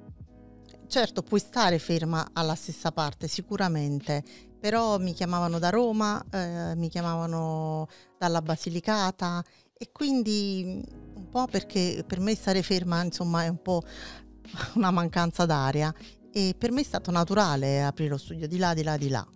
Ah, ok, proprio per un tema di esigenza, siccome ti chiamavano da tutte le parti, sì. prevalentemente la, lavoravi dove? Eh, campagna con Napoli? A, ce l'avevo in, a Napoli ne erano tre, cioè okay. nella città di Napoli. Poi lo avevo uno in provincia di Potenza, poi ce l'avevo a Roma, ma poi andavo a Ischia, stavo anche sulle isole. Ah, ok. Cioè, proprio tu pre- cioè, prendevi eh, da, sì, sì, avevo da aperto, barca, eh. sì, sì, avevo aperto più studi, prendevo il traghetto e ci andavo. Perché c'era gente che proprio ti chiamava. E, ehm, e come si arriva? Cioè, quando è stato il momento in cui, non so, raccontami com'è, com'è che arriva la Camorra e ti dice tu da qua te ne devi andare, cioè come, raccontami, ricostruisci in quella giornata lì, se era una giornata, com'è che è venuta? Ero allo studio e si presentano, in genere... Si presentano in due, uno? Cioè in no? due. Ok. In due. E l'impatto non... cioè tu capisci quando la gente non scherza, perché poi a me... mh, sai, s- innanzitutto sono rimasta sbigottita quando mi hanno detto questa cosa, lì per lì dici questi, cioè ma che vuoi, insomma, Certo. praticamente. Però poi ti dicono, sappiamo che tua figlia ha questa età e va a questa scuola qui e chi la va a prendere e chi la riporta a casa e tu la- non ci pensi, non ci pensi più. Là chiudi lo studio e te ne vai. Punto. Cioè, ma che vuoi pensare? Io avevo la, la mia figlia forse aveva due o tre anni, quindi ma che vuoi pensare? Vabbè, me ne devo andare, me ne vado. Punto, chiuso, finita là. Ovviamente avevo altri studi, quindi mi sono andata da un'altra parte. Non mi ha fatto un danno più di tanto questa situazione qui, perché poi la gente ti segue, non è un problema. La, mh, la cosa più brutta è l'impotenza. L'impotenza che hai verso questo potere occulto. Perché ma che fai? Ma chi ce lo vai a dire? Ma chi, cioè, ma, questa è stata, diciamo, le- la cosa più spaventosa, va. Ok. E, quindi diciamo che tu dall'oggi al domani, tra virgolette, ti sei dovuta trovare a chiudere quanti studi? No, no, loro volevano che io me ne andassi da Pozzuoli. Ah, ok, proprio quindi tu hai dovuto prendere e andartene da Pozzuoli. E dov'è che sei andata? Come ti sei Ho spostata? continuato su quelli di Napoli. Ok, ah, ok, da Pozzuoli no, però a Napoli non creava, non creava problemi. E quei studi lì, com'è che, che sono andati avanti? Cioè, che cosa succede poi dopo da dire, ok, non vado più avanti con gli studi, cioè, non si lavora più col mercato? Com'è, cioè, è avvenuta? Vabbè, eh, la- un po' va bene gli anni, poi ovviamente cresce la concorrenza. Eh, anche se io ne avevo poca perché io facevo comunque medicina naturale. E un po' ti ripeto, crescono, cresci tu, crescono le tue esigenze, mh, accetti lavori altrove, consulenze, mi piaceva fare la consulenza ai medici, girare, spiegare, parlare, conoscere. E questo mi ha permesso poi, quando eh, ho deciso di aprire la mia azienda, di avere fatto le conoscenze giuste anche in ambito universitario, perché i corsi miei vengono anche dei docenti universitari ad aggiornarsi.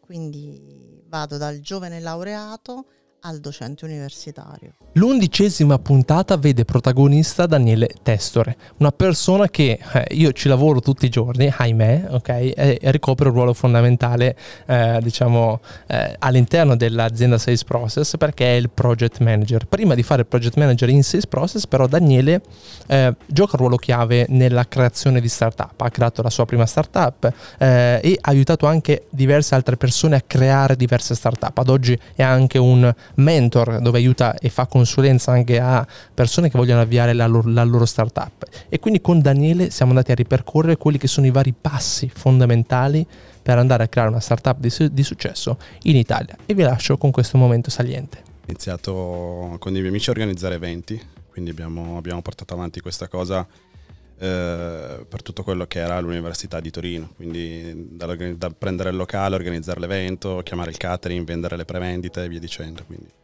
E ne è nata una bella esperienza. In quanti Poi- eravate? Ma ti dico, una ventina di persone, poi i miei amici hanno continuato e ora hanno aperto locali, ristoranti, gestiscono tutte le discoteche più importanti di Torino, quelle che sono rimaste, perché ormai la nuova generazione non balla più e non spende nemmeno più. Eh fa. È, cambiato, è cambiato un po' il paradigma. Sono tutti sui telefoni. Esatto, esatto.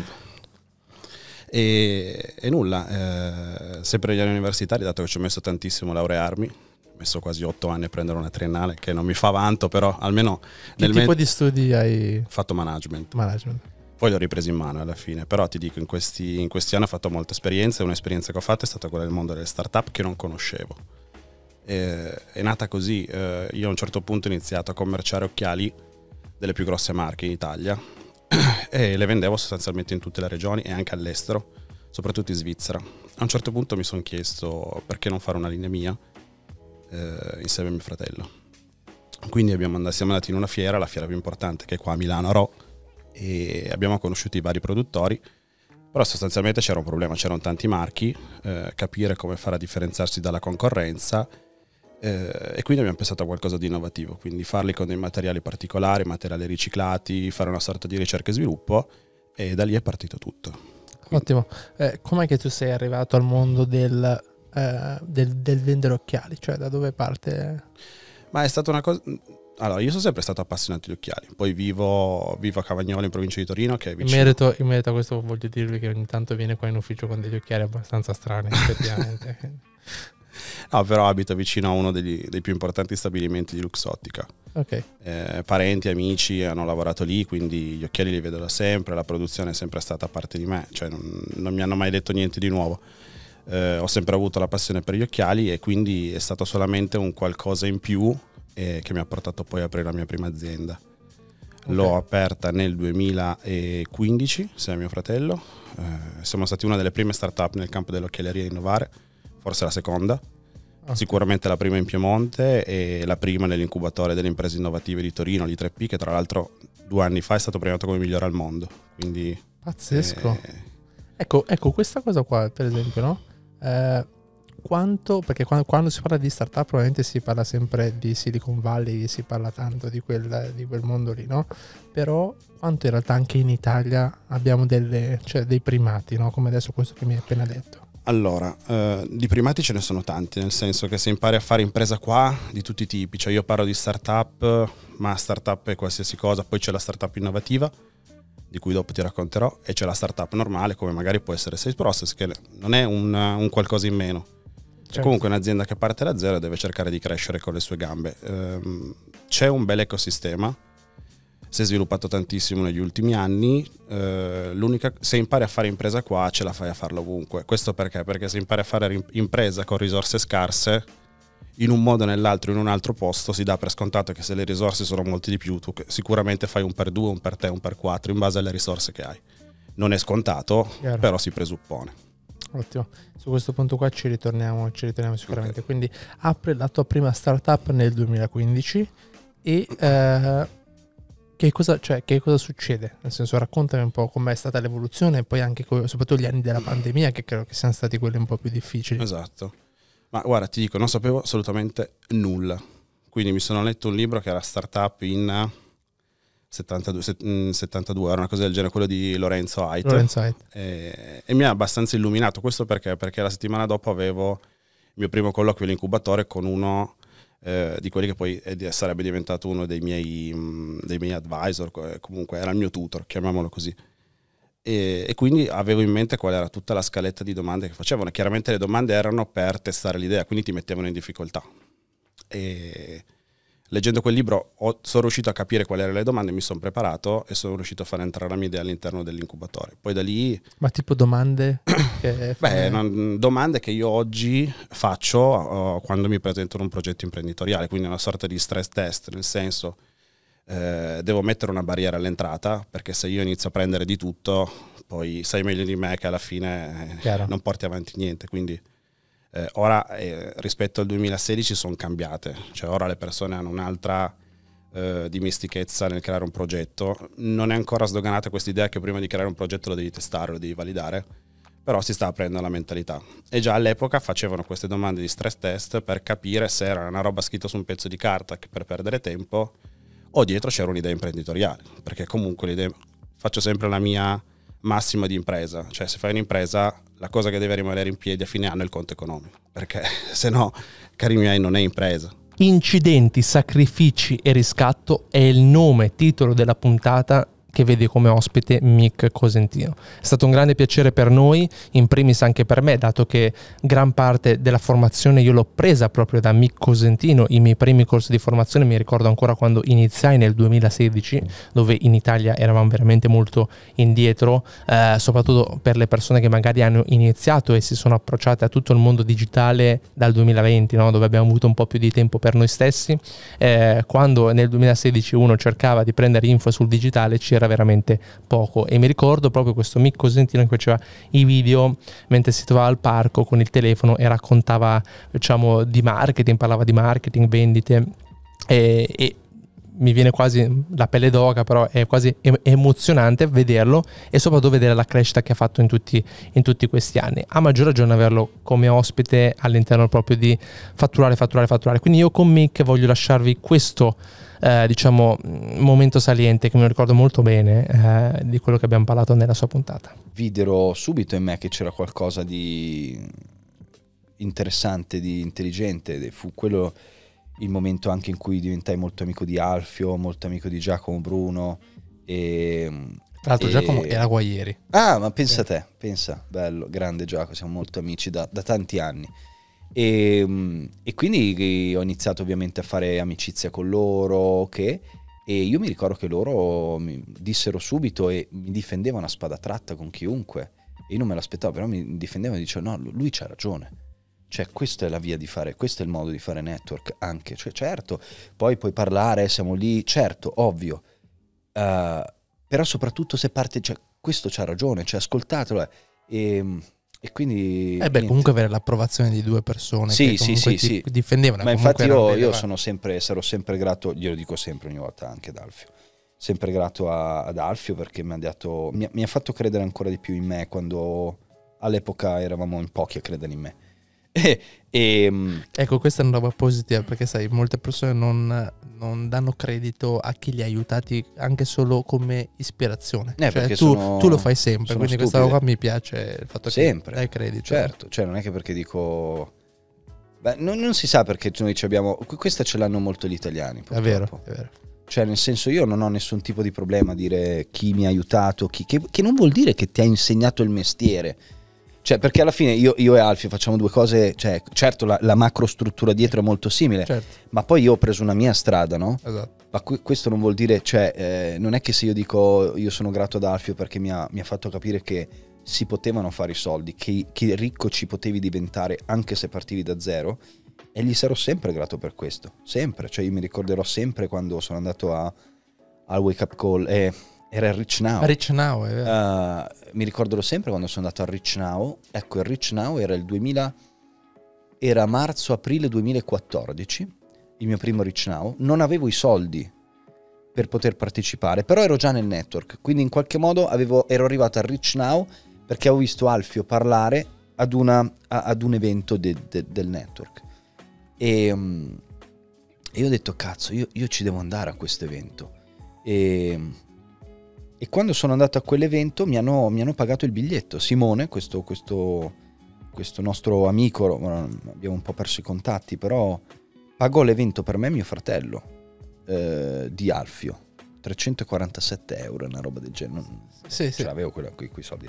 Cioè, ripeto, era tutto. Cioè, non, non, avevo extra, mi serviva tutto per vivere. Ok? E, e quindi lui mi pagò questi 340, cioè ci alzò i soldi, poi gliel'ho ridati. Uh, però ci avevo alzato i soldi per andare al Rich Now. E io mi ricordo che quando ho fatto gli esercizi del Rich Now um, di dove vedevo me stesso nel, nel, prossimo anno che la cosa buffa è stata che qualche anno dopo uno o due anni fa ho ritrovato quel ce l'ho ancora a casa giù a Roma. Bellissimo. Quel um, uh, quel block notice sai quello de- con scritto Rich Now eh, 2014 con gli esercizi, sono andato a vedere la vision board e gli ho mandato la foto ad Alfio. E ho detto, Alfio, guarda questa, questa è Amarcord. No, bellissimo. Cioè, e avevo raggiunto, no tutto quello che avevo scritto, bah, cioè, per cento, non lo so. E, e quindi io, io, sarò sempre, sarò sempre grato, grato, a quello. Ripeto, come sono grato a qualsiasi persona che in qualche modo mi ha dato una mano, mi ha dato un'ispirazione o mi ha anche inculato, cioè nel senso sono grato anche alle persone che mi hanno fottuto soldi. Ti hanno insegnato cosa non fare. Certo, sono i corsi, i corsi di formazione che ho pagato di più nella storia, quindi dei soldi rubati esatto. o soldi spariti. Ecco, io credo che magari succede anche a te che te magari hai insegnato a tante persone e hai eh, diciamo, aiutato molti, però mm. poi non c'è magari questo credito. No. È come se, se, dai, cioè se dici lui mi ha aiutato in qualche modo, mi ha passato le informazioni, è come se ti viene tolto qualcosa. È una mentalità che abbiamo noi in Italia, in realtà... Non... Sì, eh, guarda, hai, det- hai, detto benissimo, cioè nel senso, e so- sono sincero, io sto, sto cercando, mi sto cercando di impegnare molto affinché questa dinamica cambi e vuoi perché magari adesso eh, sono, come, come, dicevamo prima, ad una, cioè ho deciso di salire ancora di più lo scalino e, e quindi sostanzialmente a me eh, che, che, tu compri da me o da non mi fa alcuna differenza perché ho lo scalino sopra, okay. quindi anzi ben venga perché vuol dire che tu continui a essere vivo e attivo all'interno del, del mondo online. E però è proprio così, cioè si fa proprio fatica a, ad accettare il fatto che magari qualcuno ci abbia potuto insegnare qualcosa. Cioè, nel senso, ripeto, come io, ma perché? Perché abbiamo paura che la gente che ci segue poi non ci segue più perché va da chi ha detto, ma cioè, voglio dire, se io dico che sono grato ad esempio ad Alfio perché mi ha dato tanto da un punto di vista di mentalità nel denaro, ok, sul denaro, eh, cioè, comunque la gente ci va ad Alfio, non è che se lo dico io, certo, poi magari tante persone mi dicono io ho ascoltato che tu eri andato a Rich Now, oggi non c'è più a Rich Now, c'è Wake Up, ma grazie che ho ascoltato sono andato da Alfio.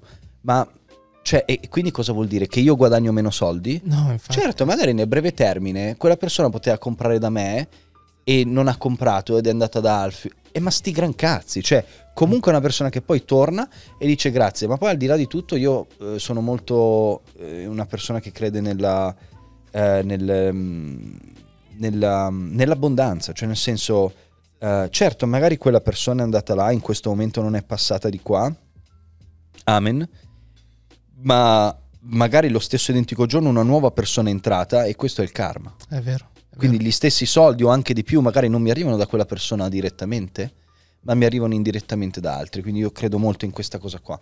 E, però il fatto di non, dare, di non dare credito, di non uh, lasciare testimonianze, cioè io oggi, oggi noi abbiamo quasi 2000 videotestimonianze uh, di persone che hanno in qualche modo cambiato, migliorato la propria attività, no? 2000 sono tante, quasi 2000, non ci siamo ancora arrivati a 2000. L'ultima volta che ho controllato erano tipo 1600 e qualcosa.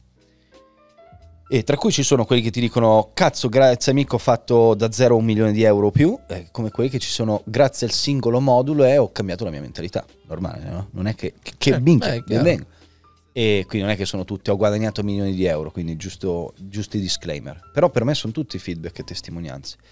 E, ehm, però sai, ce ne sono tanti che no, no, no, no preferisco non, non, non, non lasciare la testimonianza, oppure te la lasciano e dopo un anno, due anni magari ti dicono, guarda, potresti per favore, sai, perché comunque, ok, va bene.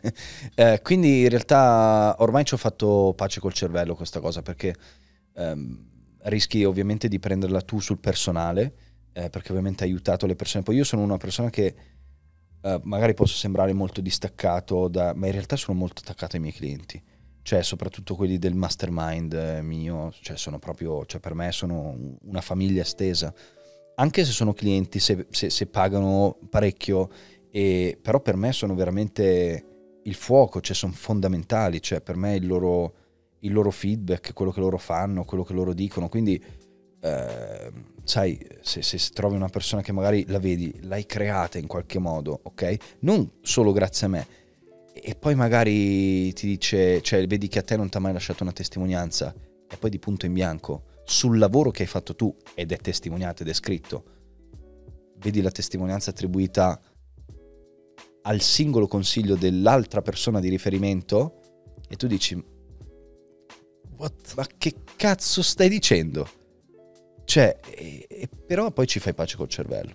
E lascia andare, cioè. Sì, e, e, a prescindere, do a prescindere tutto me stesso. Perché tante volte quando succedono queste cose nel team, soprattutto nel nostro board, um, io sono quello un po' più zen ovviamente, uh, però dicono, hai visto questa ingratitudine, noi dovremmo dare di meno, noi dovremmo fare, perché noi diamo troppo, noi diamo il culo per queste persone e poi questi sono i ringraziamenti.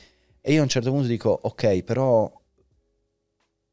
non è che perché questa persona si è comportata in questo modo dopo che gli abbiamo dato l'anima, allora deve pagare, devono pagare il prezzo le nuove persone che, sono, che stanno arrivando. Quindi alla fine della fiera ogni volta diciamo no, devo essere più stretto, devo essere più però alla fine diamo sempre l'anima a prescindere. Ridimensioni un po', è giusto alla fine. Cioè, do, do, sempre l'anima a prescindere, quindi dico sempre, ah, d'ora in avanti eh, devo tenere una, una, linea perché il guru deve essere sempre sopra, deve esserci una sudditanza nei confronti del cliente, classica, questa den kennediana, no? Che, che, che c'è, è normale.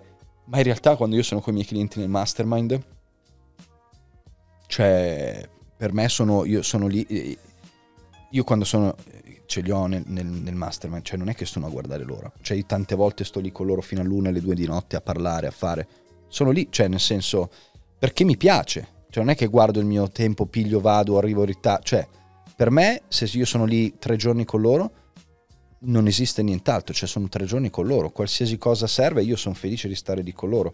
E lo so che questo rischia di uh, far abbassare un attimo le, le barriere di, uh, di leadership, ok, però non me ne frega un cazzo, non voglio interpretare una parte che non mi appartiene e che non saprei mantenere a lungo nel tempo, quindi se è così è così e io sono così e, e alla fine penso che siano contenti.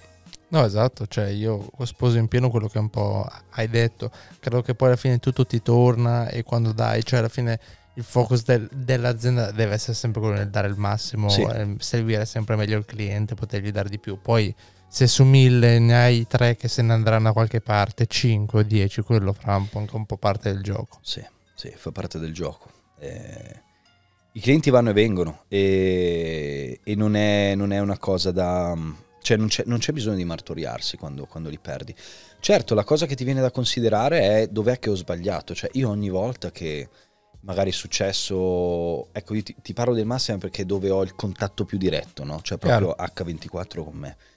E, ehm, è normale che se magari esce uno dopo un anno, dopo due anni, dopo tre anni, dopo quattro anni, che ho persone che sono come da cinque anni nel mastermind, e dici, cazzo, ho sbagliato qualcosa, dov'è che ho sbagliato?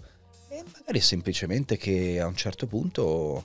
Um, si vogliono provare altre, altre strade e magari queste persone saranno per sempre gratte a te.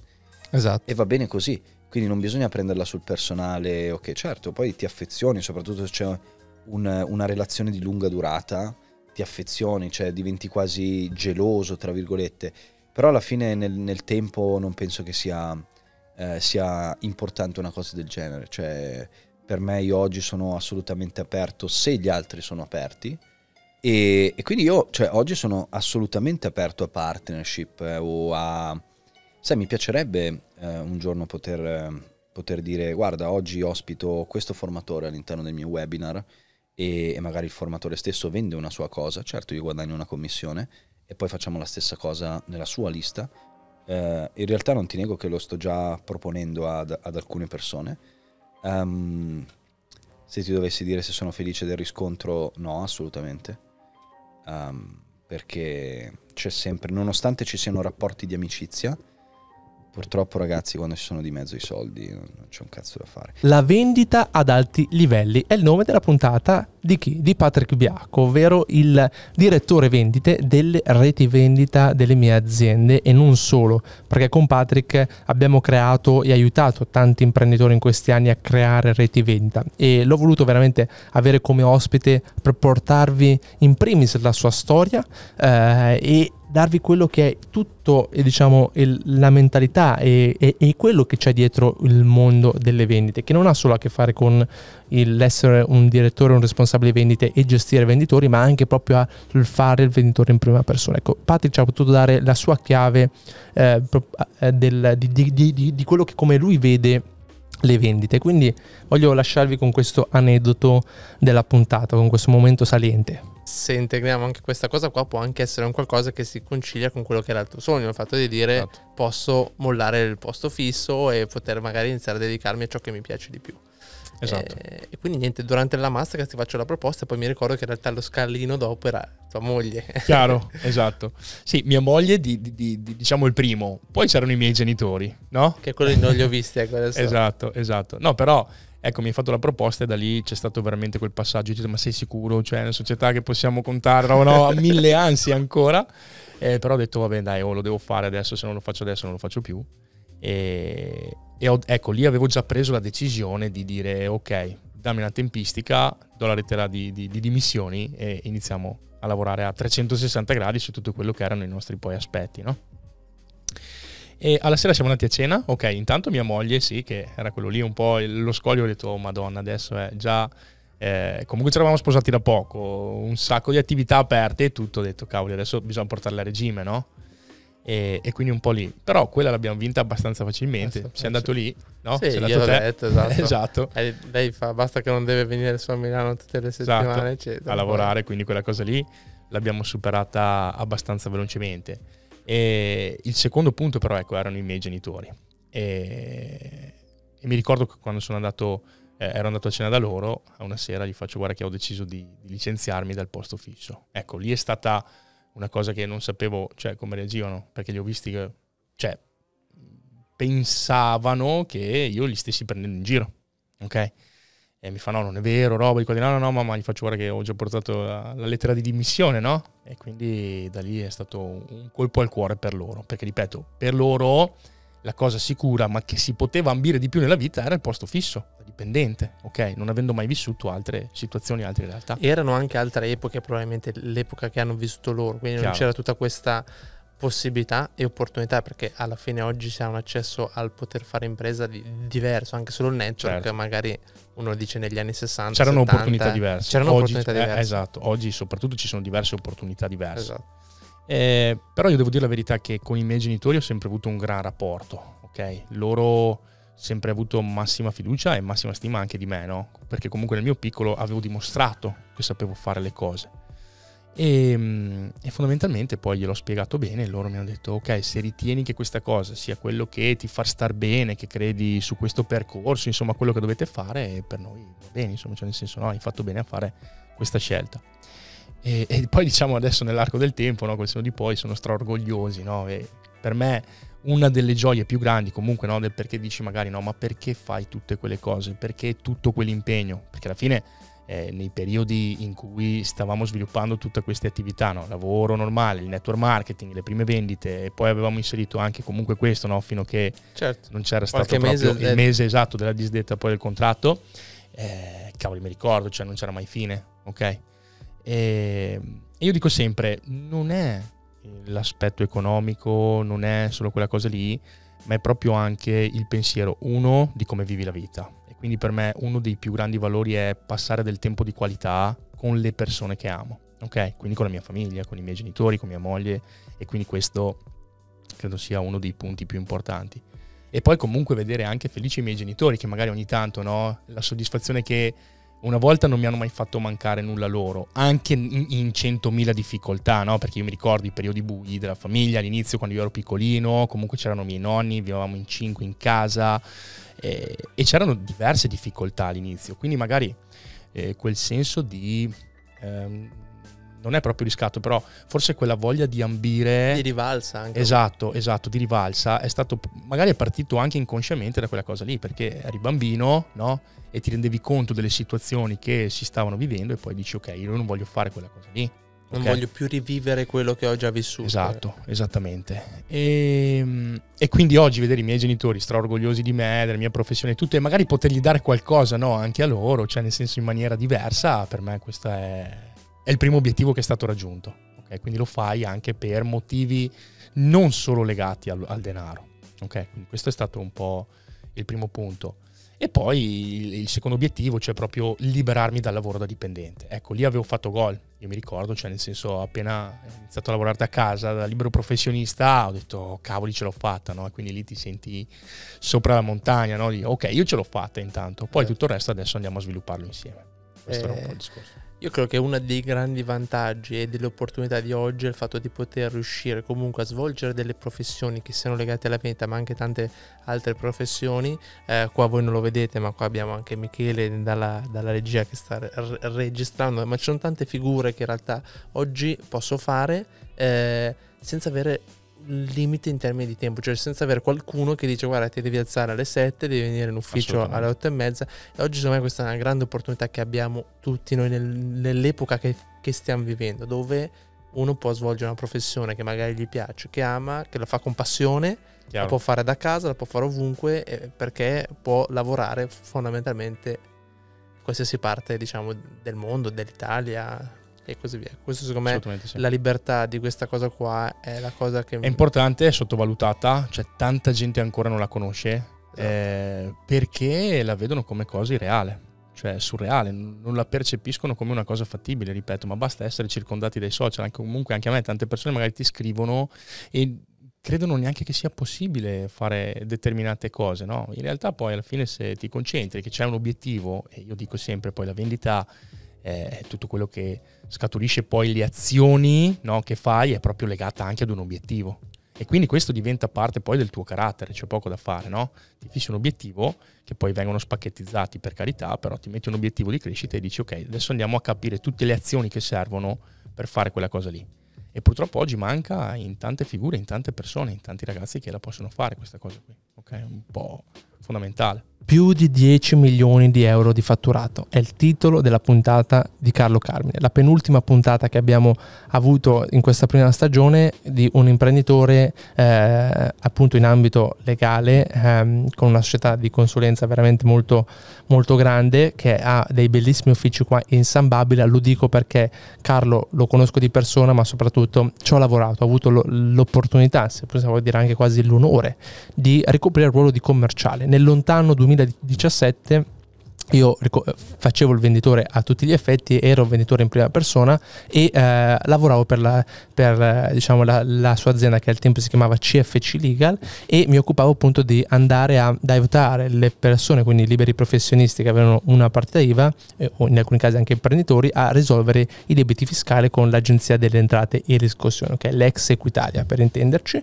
E eh, l'ho fatto per quasi due anni, 18 mesi, che sono stati 18 mesi formativi di esperienza, mi hanno fatto crescere come persona e aver avuto Carlo eh, qua veramente sono stato super contento, è stato un piacere quando ho accettato l'invito e voglio darvi un po' quello che è secondo me la chiave di volta della sua puntata con questo momento qua. La grande intelligenza di entrambi è stata che ci siamo dati i nostri ruoli. Ma faccio un altro esempio. Nella comunicazione comunque sono stato io il frontman non essendo comunque io la parte tecnica, ma abbiamo deciso dal primo giorno, quindi quando abbiamo scritto il libro, chi si sarebbe occupato della comunicazione. E considera che per me non è stato neanche semplice, perché poi ci sono tutti i passaggi che da professionista devo iniziare a comunicare. Quindi se vuoi tornare a due anni indietro, prima del Covid, c'è stato un giorno in cui ho dovuto fare il primo video. Oggi sembra tutto semplice. Ma chi aveva mai fatto un video sui social? Su un argomento così delicato come il nostro, perché chiaramente siamo stati oggetto di 166.000 critiche da parte di tutti e di più. E ricordo che quel giorno, questo può essere un aspetto importante perché i professionisti soffrono moltissimo il fare video sui social e ti dico anche perché, in quanto siamo abituati a parlare sempre tra persone che parlano la stessa lingua mm. mai in un modo comunque semplice per il cliente, perché noi siamo sempre orientati come professionisti a parlare per noi. Sì. Mentre sui social tu non devi, sui social o anche in appuntamento, non devi parlare di te, devi parlare della soluzione, del problema e di quello che interessa al tuo interlocutore, cliente. Esatto. Che è un cambio di paradigma che può sembrare semplice, è un altro mondo, è un altro modo di comunicare. In più devi trasformare il tuo messaggio da tecnico in un messaggio semplice. Che cosa significa? Che nel tecnicismo ci sentiamo forti, nella semplicità sembra invece che stiamo banalizzando concetti, anche perché è proprio quello che devi fare. Esatto. Non puoi essere preciso in un video di un minuto e mezzo, devi andare per massimi sistemi, devi banalizzare, generalizzare per andare diritto al punto. E questo è un modo completamente diverso. Come ho superato questa paura? C'è stato anche lì un momento che ricordo ero da Michele Tampieri, Alessandro Bentivoglia Roman Rimini, stavamo preparando i primi funnel. Mi piace sempre ricordare le persone certo, che hanno certo. contribuito insomma, a tutto questo percorso. E ricordo che chiesero chi di voi in sala vuole domani lanciare online il proprio funnel. Io abbassai la testa e alzai la mano. Quindi, la testa che era il cuore diceva dove vai, la mano che era invece la mente diceva sì, io domani devo chiudere questo percorso e lanciare il primo video. Il primo, il, il primo funnel. Esatto. Ovviamente non ho dormito la sera. Ed ero abituato, devi dire, a parlare in pubblico davanti anche a 400 persone, ma nel mio settore. Esatto. Non davanti ai social dove a quel punto che cosa accade? Che non sei più oggetto di critiche da parte di colleghi, che puoi gestire se sei preparato, ma da parte del pubblico. Aggiungo che tutti quei 400 magari professionisti che erano abituati ad ascoltarti in quella sala, in quella conferenza da un punto di vista tecnico, ti iniziano a prendere in giro. Poi sono gli stessi che a distanza di mesi ti chiedono come fare. Esatto, che è sempre così. Certo, poi. dico però è importante perché è un percorso, lo dici anche tu, scontato. La prima cosa sono le critiche, è normale. Quindi parti dal presupposto che le riceverai. Esatto. Se parti da questo, sei meno interessato a leggere anche i commenti. Dopo un poco ti dicono bravo, bravo, bravo, come hai fatto. Io ho centinaia di professionisti che mi chiedono consiglio, fanno consulenza, mentoring con me ed erano gli stessi che all'inizio ti ridevano dietro. Sempre così. Ecco, però non è un passaggio comunque facile, cioè l'accettare il fatto alla fine quante persone magari leggono il primo commento, si sentono un attimino male e chiudono baracche e burattini sul, su quello. In realtà è lì che supera quel primo scoglio iniziale per arrivare poi ai complimenti dopo, perché poi si passa da quella fase lì. Quindi io che cosa dico sempre Alberto in quella fase? Devi diventare dipendente di te stesso. Cosa significa? Se tu vai da un tuo collaboratore dipendente e gli chiedi devi fare questa cosa, tu cosa ti aspetti? Che la faccia, punto, stop. Se tu sei quella persona e qualcuno viene da te e ti dice devi fare questa cosa, tu purtroppo, nolente o volente, la devi fare. Se sei padrone della tua scelta, non la fai. Perché dici va bene, non è oggi, sarà domani, dopodomani, poi ci penso, devo studiare prima, mi preparo, magari non metto il mio viso, magari evito di parlare okay. di questo argomento in questo modo. L'approccio è diventare dipendenti di se stessi e sentirsi obbligati a compiere un'azione non per se stessi, ma per qualcosa di più importante. Magari per la tua società, per la tua organizzazione, per i tuoi dipendenti. È un compito che devi svolgere, non è una scelta. Può sembrare qualcosa di banale, ma il cambio di, eh, psicologico di come affronti questa azione, quindi obbligato e senza arbitrio di poter decidere o meno, è un'azione che devi fare. Basta. E quindi ti piace o meno, sei obbligato a farlo. E poi compromettendosi. Quando io ho alzato quella mano, ho dichiarato a tutti quello che avrei fatto il giorno dopo. Mi permetto di dire che sarebbe stata più grande la brutta figura di ritirarsi piuttosto che di soffrire e fare quel video. Ed è così è stato. Quando ti comprometti, cosa significa? Vai dai tuoi amici, dillo alle persone vicine, ad alta voce quello che stai per fare. Perché quando ti comprometti è più difficile tornare indietro. Quando invece non ti dico questa cosa per scaramanzia, così non la farò mai, tradotto, stai evitando di compiere un'azione. La scaramanzia, lo dice un napoletano, non serve a nulla non ti porta nessun risultato. Al contrario, devi manifestare quello che vuoi fare e quello che vuoi ottenere. Esatto. Cioè è il commitment, cioè il fatto che mi sto impegnando pubblicamente, quindi quella roba lì poi, se no poi non sei più credibile, quindi c'è di mezzo tutta la tema di valori che dici no poi, vedo. Quindi è vero. E, e si arriva quindi, lanci il funnel, fai le cose, si arriva a ottenere quel, quel, diciamo, quel grande risultato appunto che mi, che mi stavi dicendo prima e poi si arriva al periodo più probabilmente difficile per l'azienda, cioè nonostante si era superato lo scoglio dal nulla, si era riusciti ad arrivare, quando sembra che tutto va bene, arriva il Covid e ferma un mercato. Qual è stato diciamo, il ragionamento aziendale, quindi dall'alto a dire ok, come possiamo pensare di andare, di andare, avanti, che poi erano periodi in cui si poteva lavorare, poi non si lavorava, si, si, si, lavorava, si riapriva, poi si richiudeva, quindi immagino che anche per il vostro settore sia stato veramente complicato.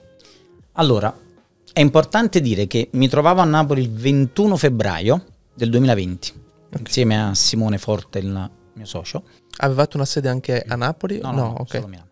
In tutto questo devi dire che poi vivo all'estero, perché io vivo tra, eh, inizialmente a Barcellona, poi mi sono trasferito a Malta, quindi comunque era un'attività che facevo esatto. in remoto, oltre al fatto che avevo altre attività, eh, nel senso che poi magari parleremo anche un attimino dopo, quindi è stato anche complesso vivere dall'estero questo tipo di esperienze, questo tipo di attività, ed ero a Napoli il 21 febbraio e mi interrogavo su una cosa, in quel periodo stavano arrivando forse il primo o secondo caso, primo o secondo, Covid in Italia.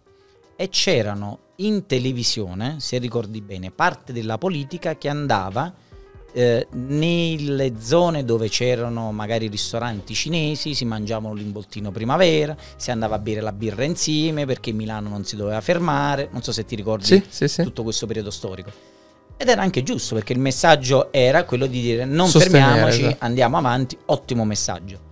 Dall'altro lato però io mi interrogavo su una cosa e dicevo ma è possibile che ci sono all'epoca 500 milioni di cinesi chiusi in casa? Non 10.000, 500 milioni di cinesi chiusi in casa. E d'amblè, sai quando all'improvviso dici no, devo fare qualcosa, devo anticipare i tempi, vidi quello che stava per accadere. Chiamai il servizio IT e dissi entro settimana prossima voglio tutti in, attento alla parola perché non esisteva quella che poi abbiamo imparato dopo, in telelavoro. Perché lo smart working era una parola che ancora non È vero, non c'è, esatto, è vero. Settimana dopo comprammo 70 computer, le linee LAN, la possibilità di lavorare in remoto. Anticipammo i tempi e dissi questa è l'occasione, se dovesse succedere qualcosa, di cambiare la nostra azienda. Dopo domani, quindi non domani, dissi, ci può permettere di scalare il business in una maniera diversa rispetto a come siamo obbligati a farlo oggi fisicamente. Eravamo arrivati ad avere tre uffici di 900 metri quadrati. Durante il Covid, pensa, ne abbiamo abbandonato uno, ci siamo concentrati su 600 metri quadrati, perché oggi abbiamo la possibilità, grazie a quell'approccio, di poter lavorare in tutta Italia con persone che lavorano, anzi, alcuni lavorano dall'estero. Esatto. Abbiamo collaboratori che vivono all'estero. Quindi anticipare i tempi, avere la forza e il coraggio, e mi sono scontrato con l'azienda in quel momento, eh, perché fare un investimento importante, esatto. quando ancora non c'è il problema, eh, devi avere il coraggio di dire me ne assumo la responsabilità. Sfortunatamente è andata male per il Covid, nel senso è stato purtroppo poi un Comunque- grave problema. Fortunatamente però abbiamo avuto la capacità di anticipare i tempi. Ti dico solo questa. Sono arrivati i bandi regionali che davano finanziamenti a chi investiva poi nello smart working. Noi non ci siamo entrati perché avevamo investito troppo presto. Tu pensa quanto è stato anticipato il Eh, tempo? Esatto. Sto parlando di un paio di settimane. Dico però, quelle quei 15 giorni hanno fatto la differenza. Noi non ci siamo fermati un giorno.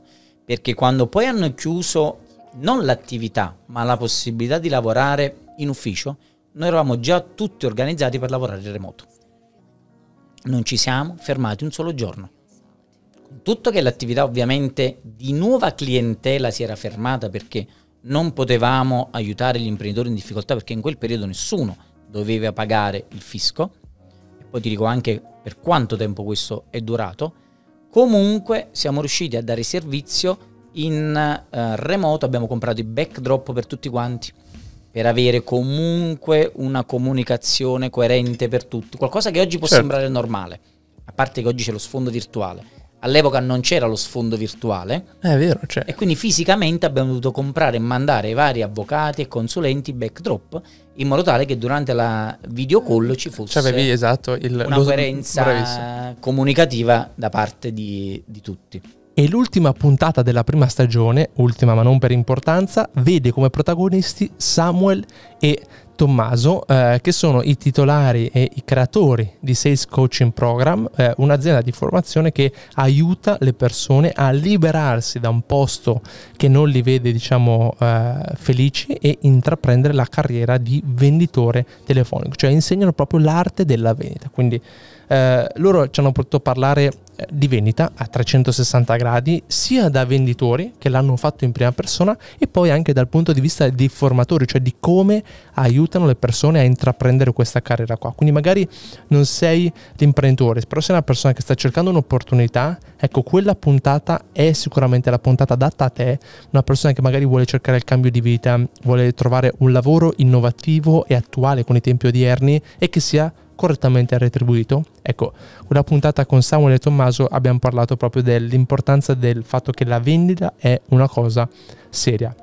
E vi lascio con questo momento saliente. Sicuramente, come abbiamo detto fino adesso, eh, la vendita è un'attività meritocratica, quindi quando le cose vanno bene, fantastico, vuol dire che siamo premiati per i risultati che portiamo, però essendo meritocratica, eh, quando magari abbiamo degli sbatti personali, abbiamo dei problemi in famiglia, abbiamo magari le persone che non credono in noi, questo magari si riflette sui risultati e lì dobbiamo essere noi che, che, gestiamo la cosa, che risolviamo il problema. Non c'è lo stipendio fisso che arriva ogni mese che dice vai, vai tranquillo, poi eh, ricevi comunque questa cosa qua. E quindi c'è, c'è da, da, risolvere il problema, da gestirlo.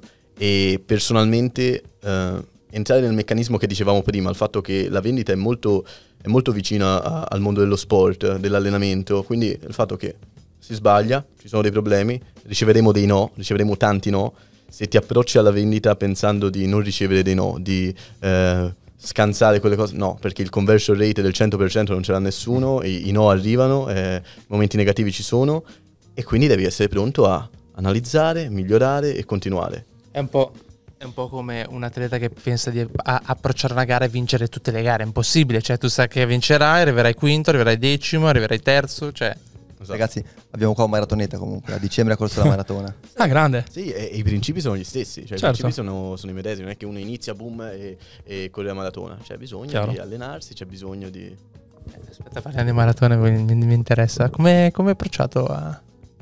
L'ho approcciato con eh, lo stesso principio. Io non, non, sono mai stato un corridore. Eh, ho iniziato facendo i miei boh, 3-4 km in maniera anche molto difficoltosa. Poi giorno dopo giorno inizialmente eh, ho iniziato da solo, eh, quindi correndo da solo anche così, eh, improvvisando. Poi ho capito che c'era bisogno di un metodo, di un approccio, mi sono iniziato a informare, ho capito che per prepararsi alla maratona, ad esempio, serve un piano, un piano di allenamento dove devi fare un tot di chilometri prima, devi fare un tot di chilometri in preparazione e così via. E quindi ho visto che è una cosa molto metodica.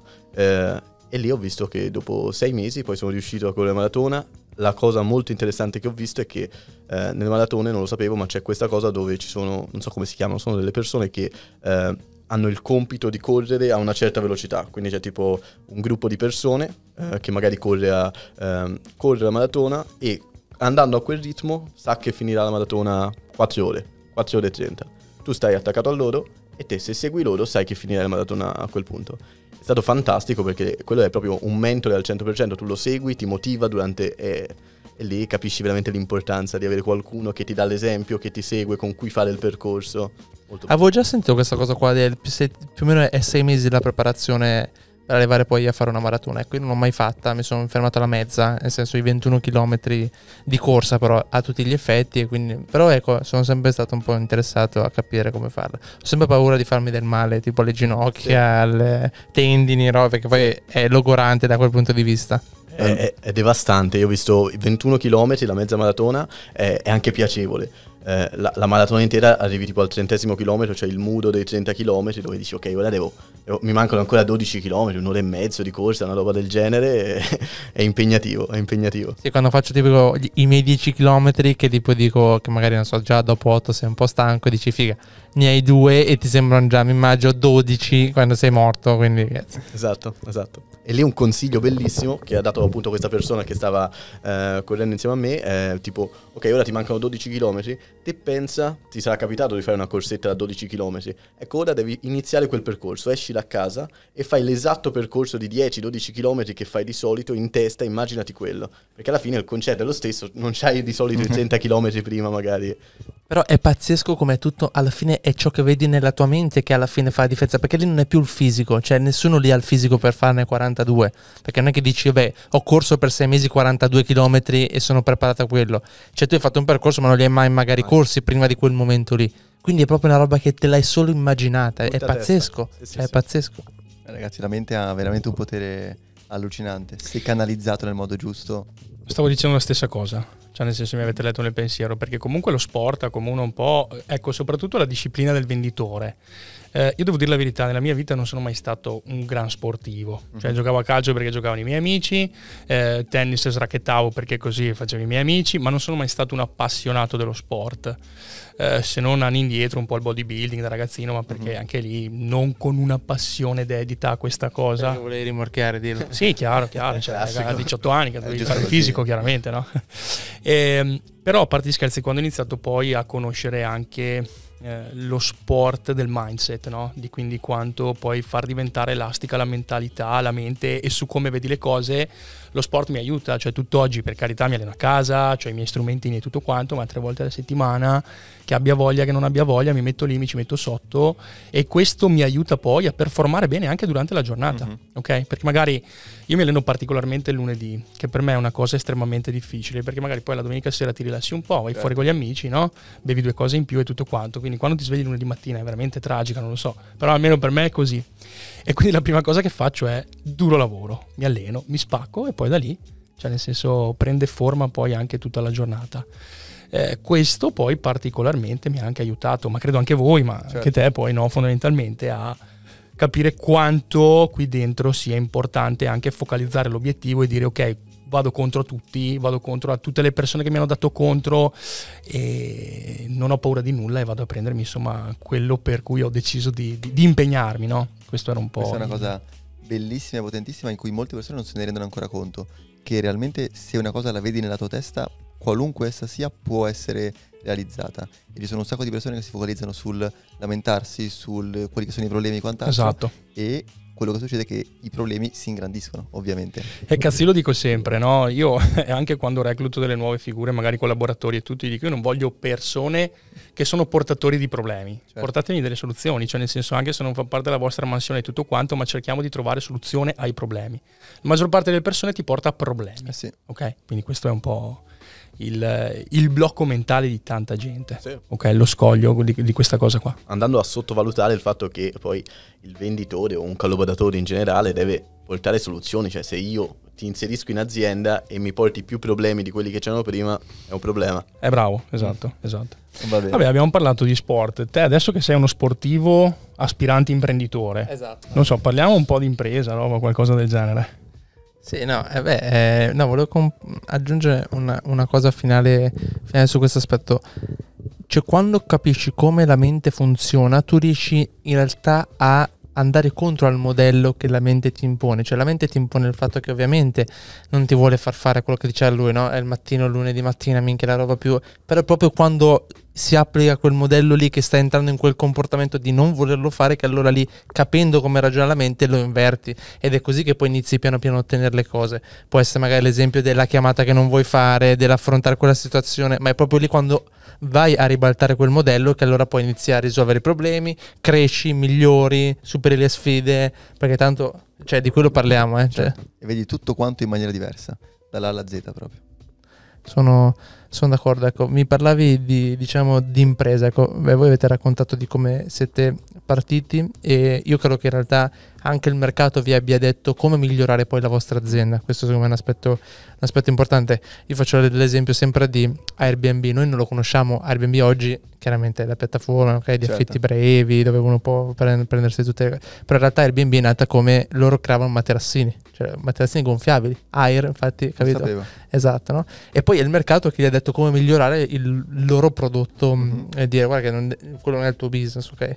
E, e mettevano i materassini gonfiabili per poi far dormire le persone nelle varie case, c'era chi dava le stanze libere e tu avevi il materassino di Airbnb, però non era Io. quello, tu dovevi l'immobile prendere, certo. capito? Questo era il concetto. E come avete voi migliorato il vostro prodotto e servizio nella vendita per far ottenere più risultati ai clienti, eccetera? Cioè, qual è magari stata la trasformazione che avete adottato negli anni per migliorare il prodotto? Ah, noi siamo partiti sul mercato eh, diversi anni fa come eh, ufficialmente il primo percorso di affiancamento in ottica vendita. Era l'era dei videocorsi e tutto quanto, veramente la vendita essendo un'abilità molto anche pratica, logicamente, come sapete benissimo, serve quel supporto, quel coach che ti affianca one to one per dubbi, domande teoriche, ma anche per esercitazioni pratiche.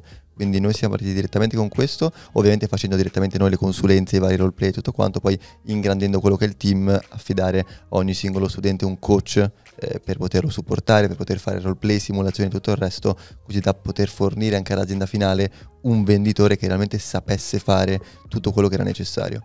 Quindi sicuramente questo è stato il nostro più grande upgrade a livello formativo di, di, prodotto che effettivamente vendevamo.